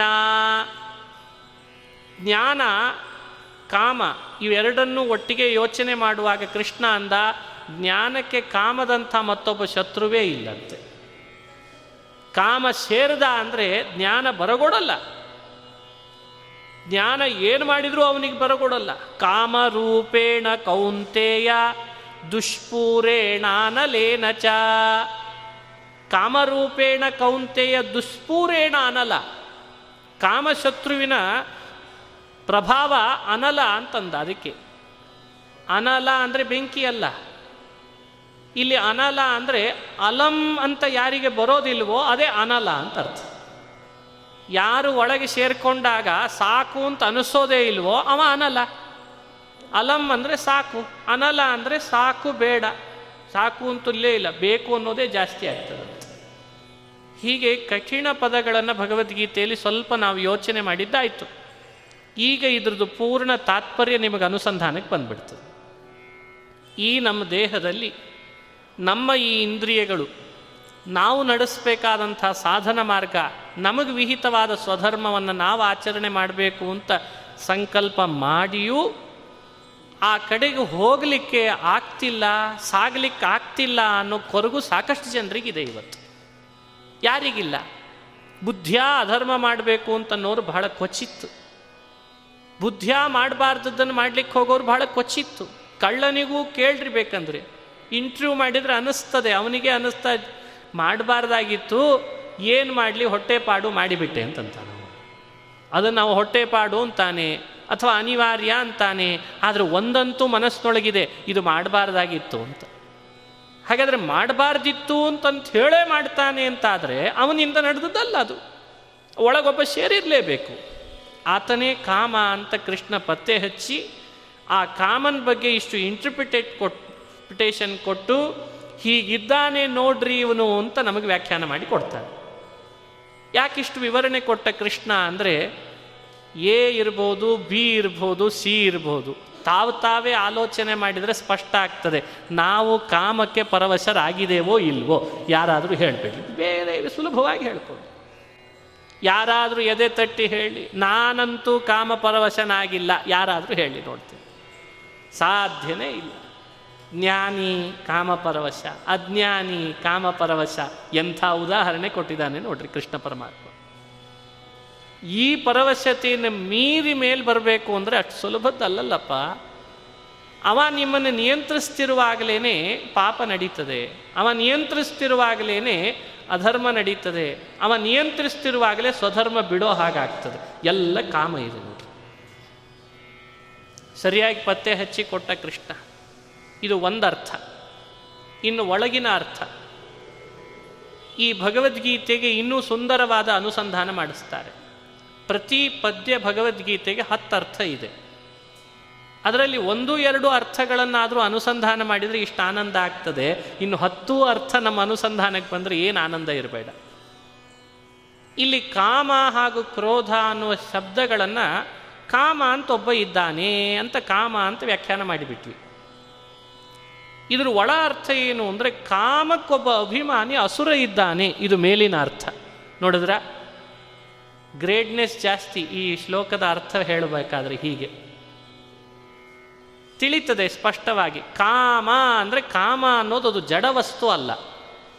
ಕಾಮ ಅನ್ನೋನು ಒಬ್ಬ ಚೇತನೆ ಇದ್ದಾನೆ ಹೆಸರಿನಿಂದ ಕರೆಸ್ಕೊಳ್ಳುವ ಅವನು ಯಾರು? ಅವನು ಬೇರೆ ಯಾರಲ್ಲ. ಹಿಂದೆ ಕಾಲನೇಮಿ ಅಂತ ಒಬ್ಬ ಅಸುರ ಇದ್ದ. ಆ ಕಾಲನೇಮಿ ಅನ್ನೋನೇ ಕಾಮ ಅಂತ ಕರೆಸ್ಕೊಳ್ತಾನಂತೆ. ಅವನು ಭೂಮಿ ಮೇಲೆ ಹುಟ್ಟಿ ಬಂದಿದ್ದ ಒಂದು ರೂಪದಲ್ಲಿ ಅವನು ಕಂಸ ಅಂತ ಆಗಿದ್ದಂತೆ ಅವನು ಕಂಸ, ಅವನು ಬೇರೆ ಯಾರಲ್ಲೇ ಅಲ್ಲ. ಕಾಲನೇಮಿ ಅಂತ ಅವನ ನಿಜವಾದ ಹೆಸರು, ನೋಡಿ ಎಷ್ಟು ಸ್ಟಡಿ ಮಾಡಿದ್ದಾನೆ ಸಿ ಬಿ ಐ ಎಂಕ್ವೈರಿ ಮಾಡಿದಾಗ ಮಾಡಿದ್ದಾನೆ ಕೃಷ್ಣ ಪರಮಾತ್ಮ. ಸರ್ವಜ್ಞ ಅವನೇನು ಮಾಡಬೇಕಿಲ್ಲ ಸ್ಟಡಿ ಎಂಕ್ವೈರಿ ಅಂತೂ ಚೆನ್ನಾಗಿ ಮಾಡ್ತಾನೆ ಭಗವಂತ. ಇಡೀ ಜಗತ್ತಿನ ಜೀವರಾಶಿಗಳು ಇಷ್ಟೆಲ್ಲ ಕರ್ಮಯೋಗವನ್ನು ನಾನು ಉಪದೇಶ ಮಾಡಿದರೂ ಕೂಡ ಮಾಡಿಯೂ ಆ ದಾರಿಯಲ್ಲಿ ಸ್ವಧರ್ಮರತರಾಗದೇ ಇರಲಿಕ್ಕೆ ಎಲ್ಲ ಜೀವರನ್ನು ತಡೆ ಹಿಡಿದು ಅವರಿಗೆ ಪುಸಲಾಯಿಸಿ ಅವರಿಗೆ ಈ ದಾರಿಯಲ್ಲಿ ಬರದೇ ಇರೋ ಹಾಗೆ ಮಾಡ್ತಾ ಇರುವಂಥ ಅಂಥ ದೊಡ್ಡ ಉಗ್ರಗಾಮಿ ಯಾರು ಅಂತ ಕೃಷ್ಣ ಪತ್ತೆ ಹಚ್ಚಿದ. ಅವನ ಕಾಮ ಅಂತ ಪತ್ತೆ ಹಚ್ಚಿಬಿಟ್ಟ. ಹಚ್ಚಿದ ಈ ಕಾಮ ಇವನ ನಿಜವಾದ ಹೆಸರು ಕಾಲನೇಮಿ. ಕಾಲನೇಮಿ ಕಂಸನಾದ. ಭೂಮಿ ಮೇಲೂ ಜನಿಸಿದ್ದ ಒಂದು ರೂಪದಿಂದ ಅಂತ ಇತಿಹಾಸ ಹೇಳ್ತದೆ. ಅವ ಅನೇಕ ರೂಪದಿಂದ ನಮ್ಮ ನಿಮ್ಮೆಲ್ಲರ ದೇಹದೊಳಗೂ ಸೇರಿರ್ತಾನಂತೆ. ಹೀಗಾಗಿ ನಮ್ಮ ನಿಮ್ಮೆಲ್ಲರ ದೇಹದೊಳಗಿರುವ ಕಾಲನೇಮಿ ಜೀವರಾದ ನಮ್ಮಿಂದ ಬೇಡ ಬೇಡ ಅಂತಂದ್ರೂ ಕೂಡ ಬಲವಂತವಾಗಿ ನಮ್ಮನ್ನು ಎಲ್ಲಿ ತರ್ತಾನೆ ಅಂದರೆ, ಏ, ನೀನು ಅಲ್ಲಿ ಹೋಗೋ ಹಾಗಿಲ್ಲ, ಇಲ್ಲಿ ಬಾ ಅಂತ ಕರಿತಾನಂತೆ ಮತ್ತೆ. ಇದರಲ್ಲಿ ಚರ್ಚೆ ನಡೆಸ್ತಾರೆ. ಯಾಕೆ ಆ ಕಾಮನನ್ನು ಸೆದೆ ಬಡಿಬಾರ್ದು? ಹೆಂಗಿದ್ರೂ ನಮ್ಮೊಳಗೆ ಇದ್ದಾನಂತ ಹೇಳಿದ್ರಲ್ಲ, ಅದಕ್ಕೆ ಕೃಷ್ಣ ಅವನು ಬಲ ಎಂಥದ್ದು ಅಂತ ನಿರೂಪಿಸಿದ ಅಷ್ಟೆ ನೀನು ನಾನು ಸೆದೆ ಬಡಿಯೋ ಹಾಗೆ ಅಂತ ಭಾವಿಸ್ಬೇಡಪ್ಪ. ಮಹಾಶನಃ ಮಹಾಪಾಪ್ಮ ಅಂತಂದ ಅದಕ್ಕೆ. ಮಹಾಪಾಪ್ಮ, ಮಹಾಶನಃ, ಅವನೇನು ತುಸ ಇದ್ದಾನ ಅವನು? ಭಾರಿ ಬಲಶಾಲಿ. ಏನು ಮಾಡಿದರೂ ಅವನನ್ನು ಹೊರಗೆ ಹಾಕ್ಲಿಕ್ಕೆ ಸಾಧ್ಯ ಇಲ್ಲ, ಸುಲಭವಾಗಿ ನೀನು. ಯಾಕೆ? ನಾವೇ ಬೆಳೆಸಿದ್ರಿಂದ ಅಂತ ಕಾರಣ. ಮಹಾಶನಃ.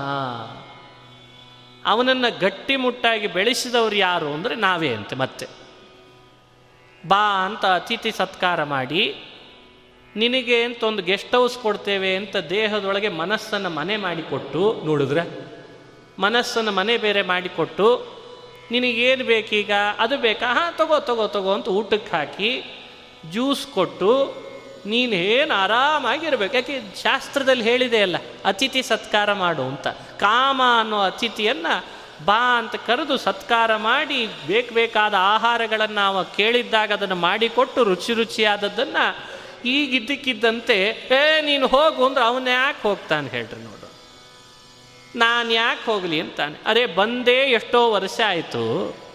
ಇದಕ್ಕಿದ್ದ ಹಾಗೆ ಹೋಗು ಅಂತಿದೆಯಲ್ಲ ನನ್ನನ್ನು, ನಾನು ಬಂದದ್ದೇ ನಿನ್ನ ಮನೆಗೆ ಕೊಳ್ಳೆ ಹೊಡಿಲಿಕ್ಕೆ ಅಂತ ಅನ್ನದವ ಮಹಾಶನಃ ಮಹಾಪಾಪ್ಮ ವಿದ್ಯೇನಮಿಹ ವೈರಿಣಂ. ಯಾವ ಶತ್ರು ನಮ್ಮ ಮನೆಗೆ ಬರುವಾಗಲೇ ಸೋಗ್ ಹಾಕ್ಕೊಂಡು ನಾನು ನಿನ್ನ ಸ್ನೇಹಿತನಾಗ್ತೇನೆ ಅನ್ನೋ ಹಾಗೆ ಒಳಗೆ ಬಂದು ಸೇರಿ ಶತ್ರು ಅಂತ ತೋರುಗೊಡದೇನೆ ಭಾರೀ ಸತ್ಕಾರಗಳನ್ನು ಮಾಡಿಸ್ಕೊಂಡು ಬಹಳ ದಿವಸದಿಂದ ಬೇರೂರಿ ಬಿಟ್ಟಿರ್ತಾನೆ ನಮ್ಮ ದೇಹದೊಳಗೆ. ಇದ್ದಕ್ಕಿದ್ದ ಹಾಗೆ ನೀನು ಅವನಿಗೆ ಹೋಗಿ, ಏ, ನೀನು ನೀನು. ಗೊತ್ತಾಯ್ತು ನನಗೆ ನೀನು ಕಳ್ಳ ಹೋಗು ಅಂದರೆ ಅವನಂತಾನೆ ನೀನಿರಬೇಡ ನೀ ಹೋಗು, ನಾನು ಇರ್ತೀನಿ ಅಂತಂತಾನೆ ಅಥವಾ ನಾನು ನೀನು ಒಟ್ಟಿಗೆ ಒಪ್ಪಂದ ಮಾಡಿಕೊಂಡಾದರೂ ಇರೋಣ ಅಂತಾನೆ. ನೋಡಿದ್ರೆ ಒಂದ ಒಪ್ಪಂದ ಮಾಡ್ಕೊಂಡು ಇದ್ಬಿಡು ನಿನಗೆ ಬೇಕಾದದ್ದು ನೀ ತಗೋ, ನನಗೆ ಬೇಕಾದದ್ದು ನಾ ತಗೊಳ್ತೀನಿ. ಹೇಗಿದೆ ನೋಡ್ರಿ ವ್ಯವಸ್ಥೆ? ದೇಹ, ದೇಹದೊಳಗಿರೋನು ಜೀವ ಜೀವನ ಜೊತೆಗೆ ಅವನಿಂದಲೇ ಬೆಳವಣಿಗೆ ಪಡೆದು ಅವನನ್ನೇ ಹೊಂಚಾಕಿ ಮುಗಿಸ್ಲಿಕ್ಕೆ ಬಂದಿರೋವನೇ ಕಾಮ. ಹೀಗೆ ಕೃಷ್ಣ ವ್ಯಾಖ್ಯಾನ ಮಾಡಿ ತೋರಿಸ್ತಾ ಇದ್ದಾನೆ. ಇದನ್ನು ಮನುಷ್ಯ ಅರ್ಥ ಮಾಡ್ಕೊಳ್ತಾ ಇಲ್ಲ ಇವತ್ತು. ಈ ತತ್ವವನ್ನು ಸ್ಪಷ್ಟಪಡಿಸ್ಬಿಟ್ಟ ಕೃಷ್ಣ ಒಳಗೊಬ್ಬ ಶತ್ರು ಇದ್ದಾನೋ, ಅದಕ್ಕೆ ಅವನನ್ನು ವೈರಿ ಅಂತ ಕರೆದ. ಎಷ್ಟರ ಮಟ್ಟಿಗೆ ವೈರಿ ಅವನು ಅಂದರೆ, ಅವನನ್ನು ಹಿಡಿಲಿಕ್ಕೆ, ಓಡಿಸ್ಲಿಕ್ಕೆ ಅಂತ ಯಾವ ಆಯುಧ ಬರದೇ ಇರೋ ಹಾಗೆ ಆತನೇ ನೋಡ್ತಾನಂತೆ ಮತ್ತೆ. ಅವನು ದಿನ ಕಾಯ್ತಾ ಒಳಗೆ ಕೂತಿರ್ತಾನೆ. ಯಾಕೆ? ಕಾಮವನ್ನು ಓಡಿಸ್ಲಿಕ್ಕಿರೋ ಒಬ್ಬನೇ ಒಬ್ಬ ಶತ್ರು, ಅವ ಜ್ಞಾನ. ಅವನನ್ನು ಇವ ಮಂಡು ಮಾಡಿಬಿಟ್ಟಿರ್ತಾನೆ. ಎಷ್ಟೋ ಮನೆಯಲ್ಲಿ ಇಟ್ಕೊಂಡಂಥ ಆಯುಧಗಳು ಉಪಯೋಗಿಸ್ಲಿಕ್ಕೆ ಬರದ ಹಾಗೆ ಮಂಡಾಗಿಬಿಟ್ರೆ ಏನು ಮಾಡ್ಲಿಕ್ಕೆ ಸಾಧ್ಯ? ಹಾಗೆ ಮನುಷ್ಯ ಜ್ಞಾನ ಪಡೆದರೂ ಕೂಡ ಮಂಡಾದ ಕತ್, ಕತ್ತಿ ಕಾಮನನ್ನು ಏನೂ ಮಾಡಲಾರ್ದು. ಹೀಗಾಗಿ ಜ್ಞಾನ ಪಡೆದ್ರೂ ಮಂಡ ಆಗೋ ಹಾಗೆ ಮಾಡ್ತಾನೆ. ಜ್ಞಾನನೇ ಪಡೆದಿದ್ರಂತೂ ಖುಷಿ ಖುಷಿಯಲ್ಲಿ ಇರ್ತಾನೆ ಕಾಮ. ನೋಡ್ಕೊಳ್ಳೋಣ ಮುಂದೆ ಯಾವಾಗಾದರೂ ನೋಡ್ಕೊಳ್ಳೋಣ ಅಲ್ಲಿ ತನಕ ಅಂತೂ ನಡೆಸ್ತೀನಿ ನನ್ನ ಕೆಲಸ ಅಂತಿರ್ತಾನೆ ಕಾಮ. ಹೇಗಿದ್ದಾನೆ ಯೋಚನೆ ಮಾಡಿರಿ. ಎಷ್ಟು ದಿವಸ ಆಗ್ತದೋ ಅಷ್ಟು ದಿವಸ ಇದ್ದು ಬಿಡೋಣಂತೆ. ಎಷ್ಟು ದಿನ ಕೊಳ್ಳೆ ಹೊಡಿಬೋದೋ ಹೊಡೆದು ಬಿಡೋಣ ಅಂತಂತಾನೆ ಹೀಗೆ ಕಾಮ, ಕಂಸ, ಅವನೇ ಕಾಲನೇಮಿ, ನಮ್ಮ ನಿಮ್ಮೆಲ್ಲರ ದೇಹ ಅವನಿಗೆ ಬಹಳ ದೊಡ್ಡ ಮನೆ ಆಗಿದೆ. ನಾವು ಅವನ ಜೊತೆಗೆ ಇದ್ದೇವೆ. ನಾವೇ ಅವನನ್ನು ಬೆಳೆಸಿದ್ದೇವೆ. ನಾವೇ ಅವನಿಗೆ ತಾಣಗಳನ್ನು ಕೊಟ್ಟಿದ್ದು. ಈಗಿದ್ದಕ್ಕಿದ್ದ ಹಾಗೆ ಓಡು ಅಂದರೆ ಹೆಂಗೆ ಸಾಧ್ಯಪ್ಪ? ಅದಕ್ಕೆ ಕೃಷ್ಣ ಹೇಳ್ದ, ಜ್ಞಾನವನ್ನು ಮುಚ್ಚಿ ಹಾಕ್ತಾನೆ, ಅಜ್ಞಾನವನ್ನು ಹೊರಗೆ ಎಳಿಸ್ತಾನೆ. ಆವೃತಂ ಜ್ಞಾನಮೇತೇನ, ಜ್ಞಾನಿನೋ ನಿತ್ಯವೈರಿಣ, ಕಾಮರೂಪೇಣ ಕೌಂತೆಯ ದುಷ್ಪೂರೇಣ ಅನಲೇನ ಚ ಅಂತಂದಿದ್ದಾನೆ ಕೃಷ್ಣ. ಇದು ಕೃಷ್ಣ ಕೊಟ್ಟಂಥ ಅದ್ಭುತವಾದ ಸಂದೇಶ. ಹೀಗಾಗಿ ಕಾಮ ಪ್ರವರ್ತಕ ಯಾರು ಅಂತನ್ನೋದನ್ನು ಇಷ್ಟೋ ತನಕ ನಾವು ಉಪನ್ಯಾಸದಿಂದ ಚಿಂತನೆ ಮಾಡಿದ್ದಾಯಿತು. ಇದರ ಮೇಲೆ ಮತ್ತು ಉತ್ತರ ಕೊಡಬೇಕೀಗ. ಇಷ್ಟು ಬಲಶಾಲಿಯಾದ ಕಾಮನಂಥ ಶತ್ರುವನ್ನು ಗೆಲ್ಲೋದು ಹೆಂಗೆ? ಯಾರು ಗೆಲ್ತಾರೆ ಹಾಗಾದರೆ? ಎಲ್ಲರೂ ಪರವಶರಾದರೆ ಮತ್ತು ಬದುಕೇನಾಗಾದ್ರೆ ಸಾಧನೆ ಏನಾಗಾದರೆ ಸಹಜ ಪ್ರಶ್ನೆ. ಅದಕ್ಕೆ ಕೃಷ್ಣ ಏನು ಉತ್ತರ ಕೊಡ್ತಾನೆ? ಕೃಷ್ಣ ಹೇಳ್ದ, ಒಬ್ಬ ಕಳ್ಳ, ಒಬ್ಬ ಶತ್ರುವನ್ನು ಗೆಲ್ಲಲಿಕ್ಕಿರೋ ಉಪಾಯ ಏನು ಅಂದರೆ, ಅವನ ಜೊತೆಗೆ ನಾವು ನೇರ ಯುದ್ಧಕ್ಕೆ ಹೋಗಬಾರ್ದು. ಅವನದೇ ಆದ ಅಡಗುತಾಣಗಳನ್ನು ಮೊದಲು ನಮ್ಮ ವಶ ಮಾಡ್ಕೊಳ್ತಾ ಬರಬೇಕಂತೆ ಉಗ್ರಗಾಮಿನ ಕೊಲ್ತೇನೆ ಅಂತ ಹೇಳಿ ನೇರ ಉಗ್ರಗಾಮಿ ಜೊತೆ ಯುದ್ಧಕ್ಕೆ ಹೋಗಬಾರ್ದು. ಯಾಕೆಂದರೆ ಇಲ್ಲಿರ್ತಾನೆ ಅಂದರೆ ಮತ್ತೊಂದು ಕಡೆಯಲ್ಲಿ ತಪ್ಪಿಸ್ಕೊಳ್ತಾನೆ, ಮತ್ತೊಂದು ಕಡೆ ಹೋಗಿ ಸೇರ್ಕೊಳ್ತಾನೆ. ಅಲ್ಲಿದ್ದಾನೆ ಅಂತ ಅಲ್ಲಿ ಹುಡುಕ್ಲಿಕ್ಕೆ ಹೋದರೆ ಇನ್ನೊಂದು ಜಾಗ ಹುಡ್ಕೊಂಡು ಹೋಗ್ತಾನೆ. ಅವನ ಅಡುಗೆ ತಾಣಗಳನ್ನು ಬದಲಾಯಿಸ್ಕೊಂಡು ಅವ ಹೋಗ್ತಾ ಇದ್ರೆ ನೀನು ಅವನ ಹಿಂದೆ ಸುಮ್ಮನೆ ಓಡ್ದಾಗ ಆಗ್ತದಷ್ಟೇ. ಮೊದಲೇ ಅವನು ಎಲ್ಲ ಅಡುಗೆ ತಾಣಗಳನ್ನು ನಿನ್ನ ತೆಕ್ಕೆಗೆ ಹಾಕ್ಕೊಂಡ್ರೆ, ನಿನ್ನ ಪರವಶ ಮಾಡಿಕೊಂಡ್ರೆ ಕೊನೆಗೆ ಒತ್ತಟ್ಟಿಗೆ ಅವನು ಸಿಕ್ಕಾಕೊಳ್ತಾನೆ. ಇದು ತಾನೇ ನಡೆಸೋ ಯುದ್ಧದ ಪ್ರಕ್ರಿಯೆ. ಶತ್ರುಗಳನ್ನು ಗೆಲ್ಲೋ ಮಾಡೋ ಉಪಾಯ. ಅದಕ್ಕೆ ಕೃಷ್ಣ ಹೇಳ್ದ, ಅವನ ಅಡುಗೆ ತಾಣಗಳು ಅಂತೇನೇನಿದ್ದಾವಲ್ಲ, ಅವುಗಳನ್ನು ನಿನ್ನ ಪರವಶತೆಗೆ ತಂದುಕೋ ಅಂತಂದ ಕೃಷ್ಣ. ಯಾವ್ಯಾವುದದು? ಕಾಮನ ಅಡಗುತಾಣಗಳು ಯಾವುದು? ಅವ ನಮ್ಮೊಳಗೆ ಎಲ್ಲೆಲ್ಲಿ ಮನೆ ಮಾಡಿಕೊಂಡಿದ್ದಾನೆ? ಪ್ರಾಯಶಃ ಇದು ನಮಗೆ ಗೊತ್ತಿಲ್ಲೋ ಏನು. ಗೊತ್ತೇ ಇಲ್ಲ ಈ ವಿಷಯ. ಕೃಷ್ಣ ಹೇಳ್ತಾನೆ ಇಂದ್ರಿಯಾಣಿ ಮನೋ ಬುದ್ಧಿ ಅಸ್ಯಾಧಿಷ್ಠಾನ ಮುಚ್ಯತೆ ಏತೈರ್ವಿಮೋಹ ಯತ್ತೇ ಸಹ ಜ್ಞಾನಮಾವೃತ್ಯ ದೇಹಿನಾ ಎಲ್ಲ ಇಂದ್ರಿಯಗಳು ಕೂಡ ಕಾಮನ ಅಡಗುತಾಣಗಳು. ಮನಸ್ಸು ಕಾಮನ ಅಡಗುತಾಣ. ಬುದ್ಧಿ ಕಾಮನ ಅಡಗುತಾಣ ಆಗಿಬಿಟ್ಟಿದೆ ಅಂತೆ. ಆತ ನಮ್ಮ ಎಲ್ಲ ದೇಹದ ಇಂದ್ರಿಯಗಳನ್ನು ತನ್ನ ಅಡಗುತಾಣ ಮಾಡಿಕೊಂಡಿರ್ತಾನೆ. ಹಾಗಾದರೆ ಅವನನ್ನು ನಾವು ಸುಲಭವಾಗಿ ಹೇಗೆ ಹಿಡಲಿಕ್ಕೆ ಸಾಧ್ಯ? ಅವನ ಅಡುಗೆ ತಾಣಗಳನ್ನು ಪರವಶ ಮಾಡಿಕೊಳ್ಬೇಕು. ಇಲ್ಲ ಅಂತಾದಾಗಲೇ ಏತೈರ್ ವಿಮೋಹಯತಿ. ಒಂದೊಂದು ಅಡುಗತಾಣಗಳನ್ನು ಮೇಲಿಂದ ಮೇಲೆ ಬಲ ಬದಲಾಯಿಸಿ ಬದಲಾಯಿಸಿ ತಾನಿರೋದನ್ನೇ ಪತ್ತೆ ಹಚ್ಚಲಿಕ್ಕೆ ಬಿಡದೇನೆ ನಮ್ಮನ್ನಂತೂ ಅವನು ಚೆನ್ನಾಗಿ ಮೋಸ ಮಾಡಿಬಿಡ್ತಾನಂತೆ. ಬಾ, ಬರ್ತೀಯಾ? ಬಾ ಅಂತಾನೆ, ಹಿಡಿಲಿಕ್ಕೆ ಬರ್ತೀಯಾ? ಬಾ ಅಂತಾನೆ. ಒಂದ್ಸಲಿ ಕಣ್ಣಿನಲ್ಲಿರ್ತಾನೆ ಕಣ್ಣಲ್ಲಿದ್ದಾನಲ್ಲ ಅಂತ ಹಿಡಿಲಿಕ್ಕೆ ಹೋಗೋ ಅಷ್ಟರಲ್ಲಿ ಕಿವಿಗೆ ಬರ್ತಾನೆ. ಕಿವಿಯಲ್ಲಿದ್ದಾನಲ್ಲ ಅಂತ ಹಿಡಿಲಿಕ್ಕೆ ಹೋಗೋ ಅಷ್ಟರಲ್ಲಿ ನಾಲಿಗೆಗೆ ಬರ್ತಾನೆ. ನಾಲಿಗೆಯಲ್ಲಿದ್ದಾನಲ್ಲ ಅನ್ನೋಷ್ಟರಲ್ಲಿ ಮನಸ್ಸಿಗೆ ಹೋಗ್ಬಿಟ್ಟಿರ್ತಾನೆ. ಮುಗದೆ ಹೋಯ್ತಾನೆ ಎಲ್ಲಿ ಹಿಡಿತಿ? ಹೇಗೆ ಹಿಡಿತಿ? ಏತೈರ್ ವಿಮೋಹಯತ್ತೇಶಃ ಜ್ಞಾನ ಮಾವೃತ್ಯ ದೇಹಿನಾಂ. ಏನು ತಿಳಿದಿದ್ದೀಯ ಎಷ್ಟು ಚಾಣಾಕ್ಷ ಇದ್ದಾನೆ ಅನ್ಕೊಂಡಿದ್ದೀಯೋ ಕಾಮ? ನೀನು ಏನಲ್ಲ ಅವನ ಮುಂದೆ? ಅಷ್ಟು ಮೆಥೆಡ್ಗಳನ್ನು ಯೂಸ್ ಮಾಡ್ತಾನೆ, ಅಷ್ಟು ವೆಪನ್ಸ್ ಇಟ್ಕೊಂಡಿದ್ದಾನೆ ಅವನ ಹತ್ರ. ಏನು ಒಂದೊಂದು ವೆಪನ್ಸ್ ಅಂದರೆ ಅಂತಿಂಥ ವೆಪನ್ಸ್ ಅಲ್ಲ, ಕಾಮಂದು. ಅವು ಎಂದೂ ಮುರಿಯಲ್ಲ, ಅವು ಎಂದೂ ಮುರಿಯಲ್ಲ, ಅವು ಎಂದೂ ಹಳೇದಾಗಲ್ಲ. ಬಿಡ್ತಾನೇ ಇರ್ತಾನೆ, ಬಿಡ್ತಾನೆ ಇರ್ತಾನಂತೆ ಬಾಣಗಳನ್ನು. ನೀನು ಏನು ಮಾಡಿದರೂ ಅವನನ್ನು ಹಿಡಿಲಿಕ್ಕೆ ಬಿಡೋದಿಲ್ಲ. ತಸ್ಮಾತ್ ಹಾಗಾದರೆ ಕೃಷ್ಣ ಸಾಧ್ಯವಿಲ್ಲ ಅಂತ ಹೇಳಿ ಸುಮ್ಮನೆ ಕೂಡೋಣ ಹೇಗೆ ಅಂದರೆ ಸುಮ್ಮನೆ ಕೂತ್ರೆ ಏನು ಉಪಯೋಗನೋ? ಅವ ಶತ್ರು.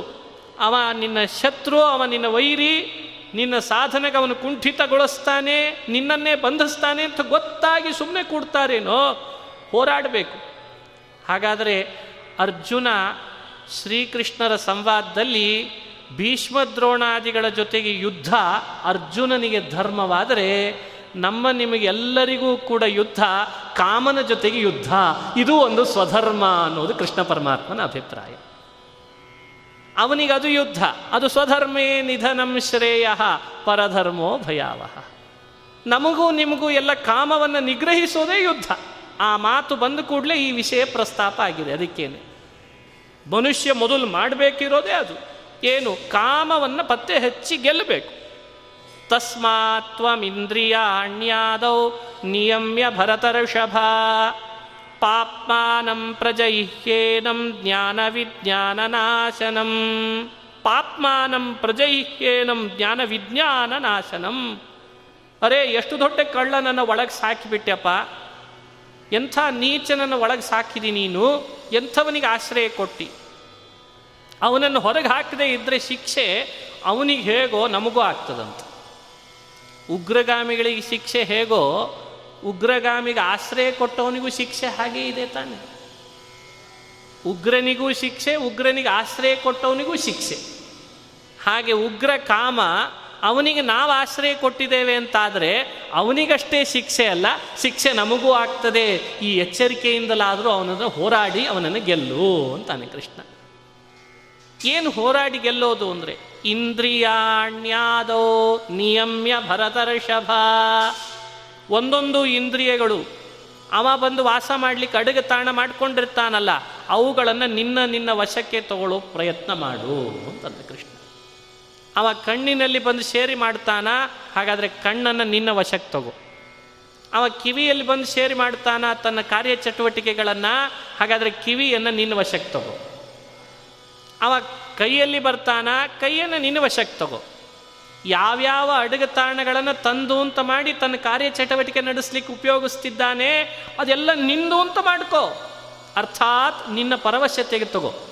ಅಡುಗೆತಾಣ ನಮ್ಮ ಪರವಶ ಆಯಿತು ಅಂದರೆ ಒಳಗೆ ಕಾರ್ಯಚಟುವಟಿಕೆ ಅಪ್ಪಿ ತಪ್ಪಿ ಮಾಡ್ಲಿಕ್ಕೆ ಬಂದಾಗ ಸಿಕ್ಕಾಕೊಳ್ಳೇಬೇಕಾಗ್ತದೆ ಇದು ಕೃಷ್ಣ ಹೇಳಿಕೊಡ್ತಾ ಇರುವಂಥ ಒಂದು ವಿಷಯ. ತಸ್ಮಾತ್ವಂ ಇಂದ್ರಿಯಾಣ್ಯಾದೋ ನಿಯಮ್ಯ ಭರತರ್ಷಭ. ಪಾಪ್ಮಾನಂ ಪ್ರಜೈಹ್ಯೇನಂ ಜ್ಞಾನ ವಿಜ್ಞಾನ ನಾಶನಂ ಇದು ಕೃಷ್ಣ ಪರಮಾತ್ಮ ಕಾಮವನ್ನು ಹನನ ಮಾಡಲಿಕ್ಕೆ, ಉಪಾಯವನ್ನು ಹೇಳಲಿಕ್ಕೆ ಇಂದ್ರಿಯ ನಿಗ್ರಹವನ್ನೇ ಪ್ರಮುಖವಾಗಿ ನಿರೂಪಣೆ ಮಾಡಿಬಿಟ್ಟು ಸುಮ್ ಸುಮ್ಮನೆ ಇಂದ್ರಿಯ ನಿಗ್ರಹ ಕೃಷ್ಣ ಹೇಳಿದ್ದಲ್ಲ. ನಮ್ಮ ನಿಮ್ಮನ್ನು ಹಿಂಸೆ ಮಾಡಬೇಕು ಅಂತ ಇಂದ್ರಿಯ ನಿಗ್ರಹ ಹೇಳಿದ್ದಲ್ಲ ಕೃಷ್ಣ. ಅದನ್ನು ನೋಡಬೇಡ ಇದನ್ನು ಕೇಳಬೇಡ ಅದನ್ನು ತಿನ್ನಬೇಡ ಅದನ್ನು ಅಪೇಕ್ಷಿಸಬೇಡ ಇದನ್ನೆಲ್ಲ ಹೇಳಿ ಕೃಷ್ಣ ನಮ್ಮನ್ನೇನು ಉಪವಾಸ ಕೆಡಬೇಕು ಅಂತಿದ್ದಾನೇನು ಮತ್ತೆ? ಅವನಿಗೇನಾಗೋದಿದೆ? ಇಂದ್ರಿಯ ನಿಗ್ರಹದ ವಿಷಯವನ್ನು ಕೃಷ್ಣ ಯಾಕೆ ಪ್ರಸ್ತಾಪಿಸ್ತಾನೆ? ಅರೇ, ಬಹಳ ದೊಡ್ಡ ಉಗ್ರಗಾಮಿನ ಸಾಕೊಂಡಿದ್ದಿ ನಿನ್ನ ದೇಹದೊಳಗೆ, ಅವನನ್ನು ಕಿತ್ತಿ ಎಸಿಬೇಕಾಗಿದೆ, ಅದಕ್ಕೆ ಇಂದ್ರಿಯ ನಿಗ್ರಹ ಮಾಡು ಅಂತಂದ ಕೃಷ್ಣ. ಇದು ಬಿಟ್ಟು ಬೇರೆ ಉಪಾಯ ಇಲ್ಲ. ಅದಕ್ಕೆ ಇಂದ್ರಿಯ ನಿಗ್ರಹದ ಮಹತ್ವ ಹೇಳ್ತಾನೆ. ಇಂದ್ರಿಯಗಳನ್ನು ನಿಗ್ರಹಿಸೋದು ಹೇಗೆ? ಹೊರಗೆ ಅಡುಗೆ ಶತ್ರುಗಳನ್ನು ಗೆಲ್ಲಬೇಕಾದಾಗ ಸುಲಭವಾಗಿ ಹೋಗಿಬಿಡ್ತಾರೆ. ಒಂದಿಷ್ಟು ಸೈನಿಕರನ್ನು ಕರ್ಕೊಂಡು ಹೋಗಿ, ಓ, ಇದಾ, ಅದ ಅದ ಅಂತ ಪತ್ತೆ ಹಚ್ಚಿ ಅವರವರು ತಮ್ಮ ವಶ ಮಾಡ್ಕೊಳ್ತಾರೆ. ಇಲ್ಲಿ ಹೆಂಗ್ರಿ? ಅದಕ್ಕೆ ಕೃಷ್ಣ ಹೇಳ್ದ, ಇಂದ್ರಿಯಗಳು, ಇಂದ್ರಿಯಗಳನ್ನು ನಿಯಂತ್ರಿಸೋ ಮನಸ್ಸು, ಮನಸ್ಸನ್ನು ಅದನ್ನು ನಿಯಂತ್ರಿಸಿ ಅದಕ್ಕಿಂತ ಮೇಲಿರುವ ಬುದ್ಧಿ ಬುದ್ಧಿಯನ್ನು ನಿಯಂತ್ರಿಸಿ ಅದಕ್ಕೂ ಮೇಲಿರುವಂತಹ ನಾನು ನನ್ನಿಂದಲೇನೆ ಆ ಇಂದ್ರಿಯಗಳ ನಿಗ್ರಹ ಅಂತ ಕೃಷ್ಣ ಹೇಳ್ತಾನಂತ. ಒಬ್ಬ ಒಳ್ಳೆ ಕಮಾಂಡೋ ಇರಲಿಲ್ಲ ಅಂತಾದರೆ ಕಮಾಂಡೋ ಅಂತ ಬೇಕೋ ಬೇಡೋ, ನಿಗ್ರಹ ದಳದ ಮುಖ್ಯಸ್ಥ ಅಂತ ಒಬ್ಬನ್ ಮಾಡಿರ್ತಾರೆ. ಉಗ್ರಗಾಮಿಗಳನ್ನು ಹಿಡಿಬೇಕಾದ್ರೆ ಒಂದು ಸಣ್ಣ ಒಳಗಿಂದ ಒಳಗೆ ಒಂದು ಸಮಿತಿ ರಚನೆ ಮಾಡಿ ಆ ಸಮಿತಿಯಲ್ಲಿ ಒಬ್ಬ ಮುಖಂಡನನ್ನು ಮಾಡ್ತಾರಂತ. ನಿನ್ನ ಅಧೀನತೆಯಲ್ಲಿ ಈ ಕಾರ್ಯ ನಡೀಲಿ ಅಂತ. ಹಾಗೆ ಎಲ್ಲ ಇಂದ್ರಿಯಗಳು, ಇಂದ್ರಿಯಗಳಿಗಿಂತ ಮನಸ್ಸು, ಮನಸ್ಸಿಗಿಂತ ಬುದ್ಧಿ, ಬುದ್ಧಿಗಿಂತ ಒಬ್ಬ ಮೇಲ್ಗಡೆ ಇದ್ದಾನೆ. ಅವನು ಪರಮವೀರ್ ಚಕ್ರ ಪಡ್ಕೊಂಡಿದ್ದಾನೆ. ಈ ನಿಗ್ರಹ ಮಾಡಿ ಮಾಡಿಯೇ ಪರಮವೀರ್ ಚಕ್ರ ಪಡ್ಕೊಂಡಿರ್ತಾರೆ. ಸಾಕಷ್ಟು ಕಡೆ ಈ ಪರಮವೀರ ಚಕ್ರ ಅಂತ ಹಾಕ್ತಾರೋ ಇಲ್ಲೋ. ಹಾಗೆ ಇವ ಯಾವ ಪರಮವೀರ ಚಕ್ರ ಅಂದರೆ ಇವ ಚಕ್ರಧಾರಿ ಆದ್ದರಿಂದ ಇವನೇ ಪರಮವೀರ ಚಕ್ರ ಅಂತ ಅರ್ಥ. ಚಕ್ರಧಾರಿ ಶ್ರೀಹರಿ ಕೃಷ್ಣ, ಅವನು ಎಲ್ಲದಕ್ಕೂ ಕಮಾಂಡೋ. ಅವನ ಕೈ ಅಧೀನದಲ್ಲಿ ಬುದ್ಧಿ, ಅವನ ಅಧೀನತೆಯಲ್ಲಿ ಮನಸ್ಸು, ಅವನ ಅಧೀನತೆಯಲ್ಲಿ ಇಂದ್ರಿಯಗಳು. ಹೀಗೆ ಕಾರ್ಯಚಟುವಟಿಕೆಗಳನ್ನು ರೂಪಿಸ್ಲಿಕ್ಕೆ ಹೋದರೆ ಅನಾಯಾಸೇನ ಕಾಮ ಅನ್ನೋ ಉಗ್ರನನ್ನು ಅಡಗುತಾಣಗಳೆಲ್ಲ ಪರವಶ ಮಾಡಿಕೊಂಡು ಅವನನ್ನು ನಿಗ್ರಹಿಸಲಿಕ್ಕೆ ಸಾಧ್ಯ ಅಂತಂತಾನೆ. ನೋಡಿ ಈ ಪದ್ಯಗಳು ಇಷ್ಟು ಅರ್ಥ ಕೊಡ್ತಾವೆ. ಇದೆಲ್ಲ ಉಪನಿಷತ್ನಲ್ಲಿ ಬಂದ ವಿಷಯ. ಕಾಠಕ ಮೊದಲಾದ ಉಪನಿಷತ್ನಲ್ಲಿ ಬಂದ ರಹಸ್ಯವನ್ನು ಶ್ರೀಕೃಷ್ಣ ನಮಗೋಸ್ಕರ ಅಂತ ಕಾಮ ನಿಗ್ರಹಕ್ಕಾಗಿ ಇಂದ್ರಿಯ ನಿಗ್ರಹ ಬೇಕು, ಇಂದ್ರಿಯ ನಿಗ್ರಹಕ್ಕಾಗಿ ಮನಸ್ಸು, ಮನಸ್ಸಿನ ನಿಗ್ರಹಕ್ಕಾಗಿ ಬುದ್ಧಿ ಬುದ್ಧಿ ನಿಗ್ರಹಕ್ಕಾಗಿ ಭಗವಂತ. ಅಲ್ಲಿಗೆ ಮುಟ್ಟಿಸ್ತಾ ಇದ್ದಾನೆ ಕರ್ಮಯೋಗದ ಸಮಾಪ್ತಿಗೆ. ಹೇಳುವ ಮಾತು, ಇಂದ್ರಿಯಾಣಿ ಪರಾಣ್ಯಾಹು ಇಂದ್ರಿಯೇಭ್ಯ ಪರಂ ಮನಃ, ಮನಸಸ್ತು ಪರಾ ಬುದ್ಧಿ, ಬುದ್ಧೇ ಯೋ ಬುದ್ಧೇ ಪರತಸ್ತು ಸಹ, ಏವಂ ಬುದ್ಧೇ ಪರಂ ಬುದ್ಧ್ವಾ, ಸಂಸ್ತಭ್ಯಾತ್ಮಾನಮಾತ್ಮನ, ಜಹಿ ಶತ್ರು ಮಹಾಬಾಹೋ ಕಾಮರೂಪಂ ದುರಾಸದಂ. ದುರಾಸದಂ ಕಾಮರೂಪಂ ಶತ್ರುಂ ಜಹಿ ಅಂತ ಕೃಷ್ಣ ಕೊನೆಗೆ ಈ ಅಧ್ಯಾಯದ ಮಾತನ್ನು ಹೇಳುವಾಗ ಅಂತ ಇದ್ದಾನೆ ದುರಾಸದಂ ಶತ್ರುಂ ಜಹಿ ಕಾಮರೂಪಂ. ಅವನು ಕಾಮರೂಪನಾದಂಥ ಶತ್ರು. ದುರಾಸದ ಅಂತ ಕೃಷ್ಣನೇ ಹೇಳಿಬಿಟ್ಟ. ಸುಲಭವಾಗಿ ಸಾಧ್ಯವಿಲ್ಲದ್ದು ದುಃಖೇನ ಸುಲಭವಾಗಿ ಸಾಧ್ಯ ಇಲ್ಲದಂಥ ವ್ಯಕ್ತಿ ಗೆಲ್ಲಲಿಕ್ಕಾಗಲ್ಲ ಅವನನ್ನು. ಅಂಥವನನ್ನು ನೀನು ಗೆಲ್ಲಬೇಕು, ಅವನನ್ನು ನಿಗ್ರಹಿಸಬೇಕು ಕೊಲ್ಲಬೇಕು ಯಾರ ಮೂಲಕ? ಏವಂ ಬುದ್ಧೇ ಪರಂ ಬುದ್ಧ್ವಾ ಸಂಸ್ತಭ್ಯಾತ್ಮಾನಮಾತ್ಮನ ಬುದ್ಧೇ ಪರಂ ಬುದ್ಧ್ವ. ಬುದ್ಧಿ ತತ್ವಕ್ಕಿಂತಲೂ ಶ್ರೇಷ್ಠ ಒಬ್ಬನಿದ್ದಾನಲ್ಲ, ಅವನನ್ನು ತಿಳಿದು ಅವನೊಳಗೆ ಮನಸ್ಸನ್ನು ಇರಿಸಿ ಅವನ ಕರುಣೆಗೆ ಪಾತ್ರನಾಗಿ, ಸ್ವಾಮಿ, ಯಾಕಪ್ಪ ಈ ಉಗ್ರಗಾಮಿಯನ್ನು ನನ್ನೊಳಗೆ ಬೆಳೆಸ್ತಿದ್ದಿ? ಕಿತ್ಯಾಕು ಅಂತ ಅವನನ್ನು ಕೇಳಿಕೊಂಡು ಅವನ ಮೂಲಕವಾಗಿ ಗೆಲ್ಲಬೇಕಂತ. ಇದನ್ನು ಕೃಷ್ಣ ಹೇಳಬೇಕಾಗಿದೆ. ಏವಂ ಬುದ್ಧೇ ಪರಂ ಬುದ್ಧ್ವ ಸಂಸ್ಥಭ್ಯಾತ್ಮಾನಮಾತ್ಮನ. ನಿನ್ನೊಳಗೆ ಬೇರೂರಿದ ಕಾಮನನ್ನು ನಿನ್ನೊಳಗೇ ಸನ್ನಿಹಿತನಾದ ಭಗವಂತನಿಂದಲೇನೆ ನೀನು ಗೆಲ್ಲಬೇಕೇ ಹೊರತು ನೀನದನ್ನು ಬೇರೆ ಏನು ತಿಪ್ಪರ್ಲಾಗ ಹಾಕಿದರೂ ಗೆಲ್ಲಕ್ಕೆ ಸಾಧ್ಯ ಇಲ್ಲ. ನಾನೇ ಪ್ರಯತ್ನ ಮಾಡ್ತೀನಿ ಅಂದರೆ ಸಾಧ್ಯ ಇಲ್ಲ. ಒಳಗಿದ್ದಾನೆ ಪರಮಾತ್ಮ. ಅವನ ತಿಳುವಳಿಕೆ ಮುಖ್ಯ. ಅವನ ಪ್ರಸಾದ ಮುಖ್ಯ. ಅವ ದಂಡನಾಯಕ. ಅವನಿಗೆ ಪರವಶರಾಗಬೇಕು. ಶತ್ರುಗಳನ್ನು ನಾವು ನೇರ ನಿಯಂತ್ರಿಸಲಿಕ್ಕೆ ಶಕ್ತಿ ಇಲ್ಲದೇ ಇದ್ದಾಗ ಒಬ್ಬ ಬಲಶಾಲಿಗಳ ಜೊತೆಗೆ ಸಖ್ಯ ಬೆಳೆಸ್ಬೇಕು ತಾನೇ. ಬಲಶಾಲಿಯ ಜೊತೆಗೆ ಸಖ್ಯ ಶತ್ರುಗಳನ್ನು ನಾವು ಗೆಲ್ಲಲಿಕ್ಕೆ ಸಾಧ್ಯ ಆಗ್ತದೆ. ಇದು ಲೋಕದಲ್ಲಿ ಮಾಡ್ತೇವೆ. ಹಾಗೆ ಮನುಷ್ಯರಾದ ನಾವು ಈ ದೇಹ ಅನ್ನೋ ಪಟ್ಟಣದಲ್ಲಿ ನಮಗೆ ಬೇಡವಾಗಿದ್ದರೂ ನಮ್ಮೊಳೆ ಒಳಗೆ ಸೇರಿಕೊಂಡ ಶತ್ರುವನ್ನು ನಾವು ಗೆಲ್ಲಬೇಕಾದ್ರೆ ನಾವು ಕೂಡ ಈಗ ಸಖ್ಯ ಮಾಡಲೇಬೇಕಾಗಿದೆ. ಆ ಸಖ್ಯ ಬೇರೆ ಇನ್ಯಾರ್ದೋ ಜೊತೆಗಲ್ಲ, ಬಲಶಾಲಿಯ ಜೊತೆಗೆ ಸಖ್ಯ ಮಾಡಬೇಕು. ಯಾರು ಬಲಶಾಲಿ? ಆ ಪರಮಾತ್ಮ.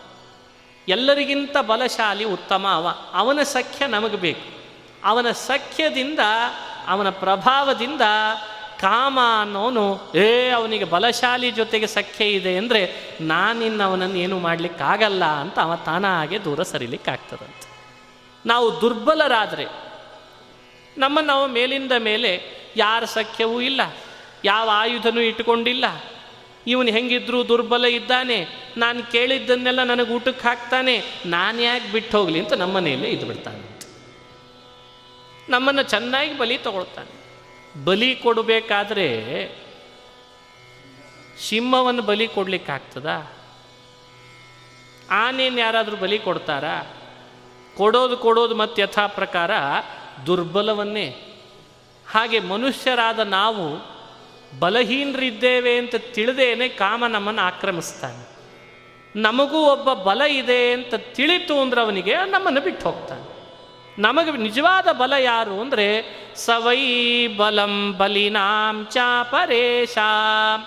ಆ ಬಲಶಾಲಿ ಪರಮಾತ್ಮನನ್ನು ಪರಿತ್ಯಜಿಸಿಬಿಟ್ವಿ. ಯಾರೋ ಮನೆಗೆ ಬಂದಲ್ಲ ಅಂತ ಅತಿಥಿಯನ್ನು ಒಳಗೆ ಸಾಕಿಬಿಟ್ವಿ. ಅವ ನಮ್ಮನ್ನೇ ಕೊಳ್ಳೆ ಹೊಡಿತಿದ್ದಾನೆ. ಯಾಕೆ ಅಂದರೆ ದುರ್ಬಲರು ಅಂತ ಕೊಳ್ಳೆ ಹೊಡಿತಿರ್ತಾನೆ ಬಲಶಾಲಿ ಅವನನ್ನು ಮೊರೆ ಹೋದ್ವಿ ಅಂದರೆ ತಾನಾಗಿ ಅವ ದೂರ ಸರಿತಾನೆ ಇದು ಒಂದು ಮೇಲ್ನೋಟದ ಅರ್ಥ ಈ ಪದ್ಯಗಳಿಗೆ. ಈ ಪದ್ಯಕ್ಕೆ ಒಳನೋಟದ ಅರ್ಥ ಇದೆ, ಅದನ್ನು ಅನುಸಂಧಾನ ಮಾಡಬೇಕು. ಇಂದ್ರಿಯಗಳಿಗಿಂತ ಮನಸ್ಸು ಶ್ರೇಷ್ಠ, ಮನಸ್ಸಿಗಿಂತಲೂ ಕೂಡ ಬುದ್ಧಿ ಶ್ರೇಷ್ಠ, ಬುದ್ಧಿಗಿಂತಲೂ ಕೂಡ ಪರಮಾತ್ಮ ಶ್ರೇಷ್ಠ, ಪರಮಾತ್ಮನ ತಿಳುವಳಿಕೆಯಿಂದ ಆಯುಧ ಮಾಡಿಕೊಂಡು ಕಾಮನನ್ನು ಓಡಿಸ್ಬೇಕು ಅನ್ನೋದು ಕೃಷ್ಣನ ಒಂದು ಮೇಲ್ನೋಟದ ಮಾತಿನ ಅರ್ಥ. ಇದಕ್ಕೆ ಒಳನೋಟದ ಅರ್ಥ ಇದೆ. ಇಂದ್ರಿಯಗಳಿಗಿಂತ ಮನಸ್ಸು ಶ್ರೇಷ್ಠ ಅಂದರೆ ಕಾಮ ಅಂದರೆ ಹೆಂಗೆ ಕಾಲನೇಮಿ ಅನ್ನೋ ಅರ್ಥ ಇದೆ. ಹಾಗೆ ಇಂದ್ರಿಯಗಳು ಅಂದರೆ ಇಂದ್ರಿಯದ ಅಭಿಮಾನಿಗಳು ಅಂತ ಅರ್ಥ ಅಂತೆ. ಒಂದೊಂದಕ್ಕೆ ಒಬ್ಬೊಬ್ಬ ದೇವತೆಗಳು ನಮ್ಮ ದೇಹದೊಳಗಿರ್ತಾರೆ. ಅವರುಗಳಿಗೆ ಇಂದ್ರಿಯ ಅಂತ ಕೃಷ್ಣ ಕರೀತಾನೆ. ಶಬ್ದ ಇಂದ್ರಿಯವೇ ಅವರಿಗೂ ಹೇಳೋದು. ಆದರೆ ಅವರ ಹೆಸರು ಹೇಳಲಿಲ್ಲ ಅಷ್ಟೇ ಕೃಷ್ಣ. ವಾಸ್ತವಿಕವಾಗಿ ಇದು ಅವ್ರದೇ ಹೆಸರು. ಇಂದ್ರಿಯ ಅಂದರೆ ಯಾರು ಹಾಗಾದರೆ? ಸೂರ್ಯ, ಚಂದ್ರ, ದಕ್ಷ, ಜಯಂತ, ವರುಣ, ಇವೆಲ್ಲ ಇಂದ್ರಿಯ ಅನ್ನೋ ಶಬ್ದದಿಂದ ತಗೊಳ್ಬೇಕಾದ ಅರ್ಥ. ಒಳಗಿನ ರಹಸ್ಯ ಇದು. ಅವುಗಳಿಗಿಂತ ಶ್ರೇಷ್ಠ ಮನಸ್ಸು ಅಂದರೆ ನಮ್ಮ ನಿಮ್ಮ ದೇಹದೊಳಗಿರುವಂಥ ಯಾವುದೋ ಒಂದು ಯಂತ್ರ ಅಂತ ಭಾವಿಸಬಾರ್ದು. ಮನಸ್ಸು ಅಂದರೆ ಹಾರ್ಟ್ ಅದು ಒಂದು ಯಂತ್ರ ಅಂತ, ಅದಲ್ಲ ಇಲ್ಲಿ ಕೃಷ್ಣ ಅದನ್ನು ಹೇಳಿದ್ದಲ್ಲ. ಆ ಮನಸ್ಸಿಗೆ ಒಳಗೆ ನಿಂತು ಪ್ರೇರಣೆ ಮಾಡುವ ಶಿವ ರುದ್ರ ಶ್ರೇಷ್ಠ ಅಂತ ಅರ್ಥ ಅಂತ. ಮನಸ್ಸಿಗಿಂತ ಬುದ್ಧಿ ಶ್ರೇಷ್ಠ. ನೋಡಿ ಇಲ್ಲಿ ಬುದ್ಧಿ ಅಂತಂದು ಕೂಡಲೇ ನಾವು ನೀವು ತಿಳಿಬೇಕಾದದ್ದು ಬರೀ ನಮ್ಮೊಳಗಿರೋ ವಿವೇಕ ಅಲ್ಲ, ಅದಕ್ಕೆ ಅಭಿಮಾನಿ ದೇವತೆ ಅಂತ ಅರ್ಥ. ಸರಸ್ವತಿ. ನಮ್ಮ ನಿಮ್ಮೆಲ್ಲರ ಬುದ್ಧಿ ಒಳಗಿರೋಳು ಯಾರು? ಸರಸ್ವತಿ. ಅವಳಿಗಿಂತ ಶ್ರೇಷ್ಠ ಯಾರು? ಅದು ಪರಮಾತ್ಮ ಅಂತಂದಿದ್ದಾನೆ. ಹೀಗೆ ಈ ಪ್ರಕ್ರಿಯೆ ಏನಿದೆ? ಭಗವದ್ಗೀತೆ ಮೇಲ್ನೋಟದ ಅರ್ಥಕ್ಕಿಂತ ಒಳನೋಟದಲ್ಲಿ ಒಂದು ಸುಂದರ ಅಭಿಪ್ರಾಯ ಇದೆ. ಅದನ್ನು ಇಲ್ಲಿ ವಿಸ್ತಾರ ಮಾಡಬೇಕು. ನಮ್ಮ ಇಂದ್ರಿಯಗಳಲ್ಲಿ ಹಾಗಾದರೆ ಕಣ್ಣಿಗೆ ಯಾರು? ನಮ್ಮ ಕಿವಿಗಳಿಗೆ ಯಾರು? ಮೂಗಿಗೆ ಯಾರು? ನಾಲಿಗೆಗೆ ಯಾರು? ಇದೆಲ್ಲ ರಹಸ್ಯ. ಕಾಮ ಯಾರು ಅಂತ ಕೇಳಿದರೆ ಕಾಲನೇಮಿ ಅಂತ ಉಗ್ರಗಾಮಿ ಹೆಸರು ಹೇಳಿದ್ರೋ ಇಲ್ಲೋ? ಮೋಸ್ಟ್ ವಾಂಟೆಡ್ ಕ್ರಿಮಿನಲ್ ಕಾಮ. ಅವನ ಹೆಸರು ನಿಜವಾಗಲೂ ಉರ್ಫ್ ಅಂತ ಹಾಕಿರ್ತಾರೆ. ಉರ್ಫ್ ಕಾಲನೇಮಿ ಅಂತ ಅರ್ಥ. ಕಾಮ, ಉರ್ಫ್ ಕಾಲನೇಮಿ. ಹಾಗೆ ಇವನನ್ನು ಹಿಡಿಲಿಕ್ಕೆ ನಿಗ್ರಹ ದಳ ಬೇಕಲ್ಲ. ನಿಗ್ರಹ ದಳದ ಅಧಿಪತಿ ಯಾರು? ಅವನೇ ಯಾಕೆ ಅಧಿಪತಿ ಆದ? ಅವನಿಂದ ಈ ಕೆಲಸ ನಡೀತದೆ. ಹೀಗಾಗಿ ನಾವು ನೀವು ಸಹಾಯ ಬೇಡಬೇಕಾಗಿರೋದು ಅವನ ಹತ್ರ. ಇವನನ್ನು ಗೆಲ್ಲಲಿಕ್ಕೆ ಅವನ ಸಹಾಯ ಬೇಕು. ಈ ರಹಸ್ಯವನ್ನು ಹೇಳಿಕೊಡ್ಲಿಕ್ಕೆ ಈ ಪದ್ಯಗಳು ಬಂದಿದಾವಂತೆ.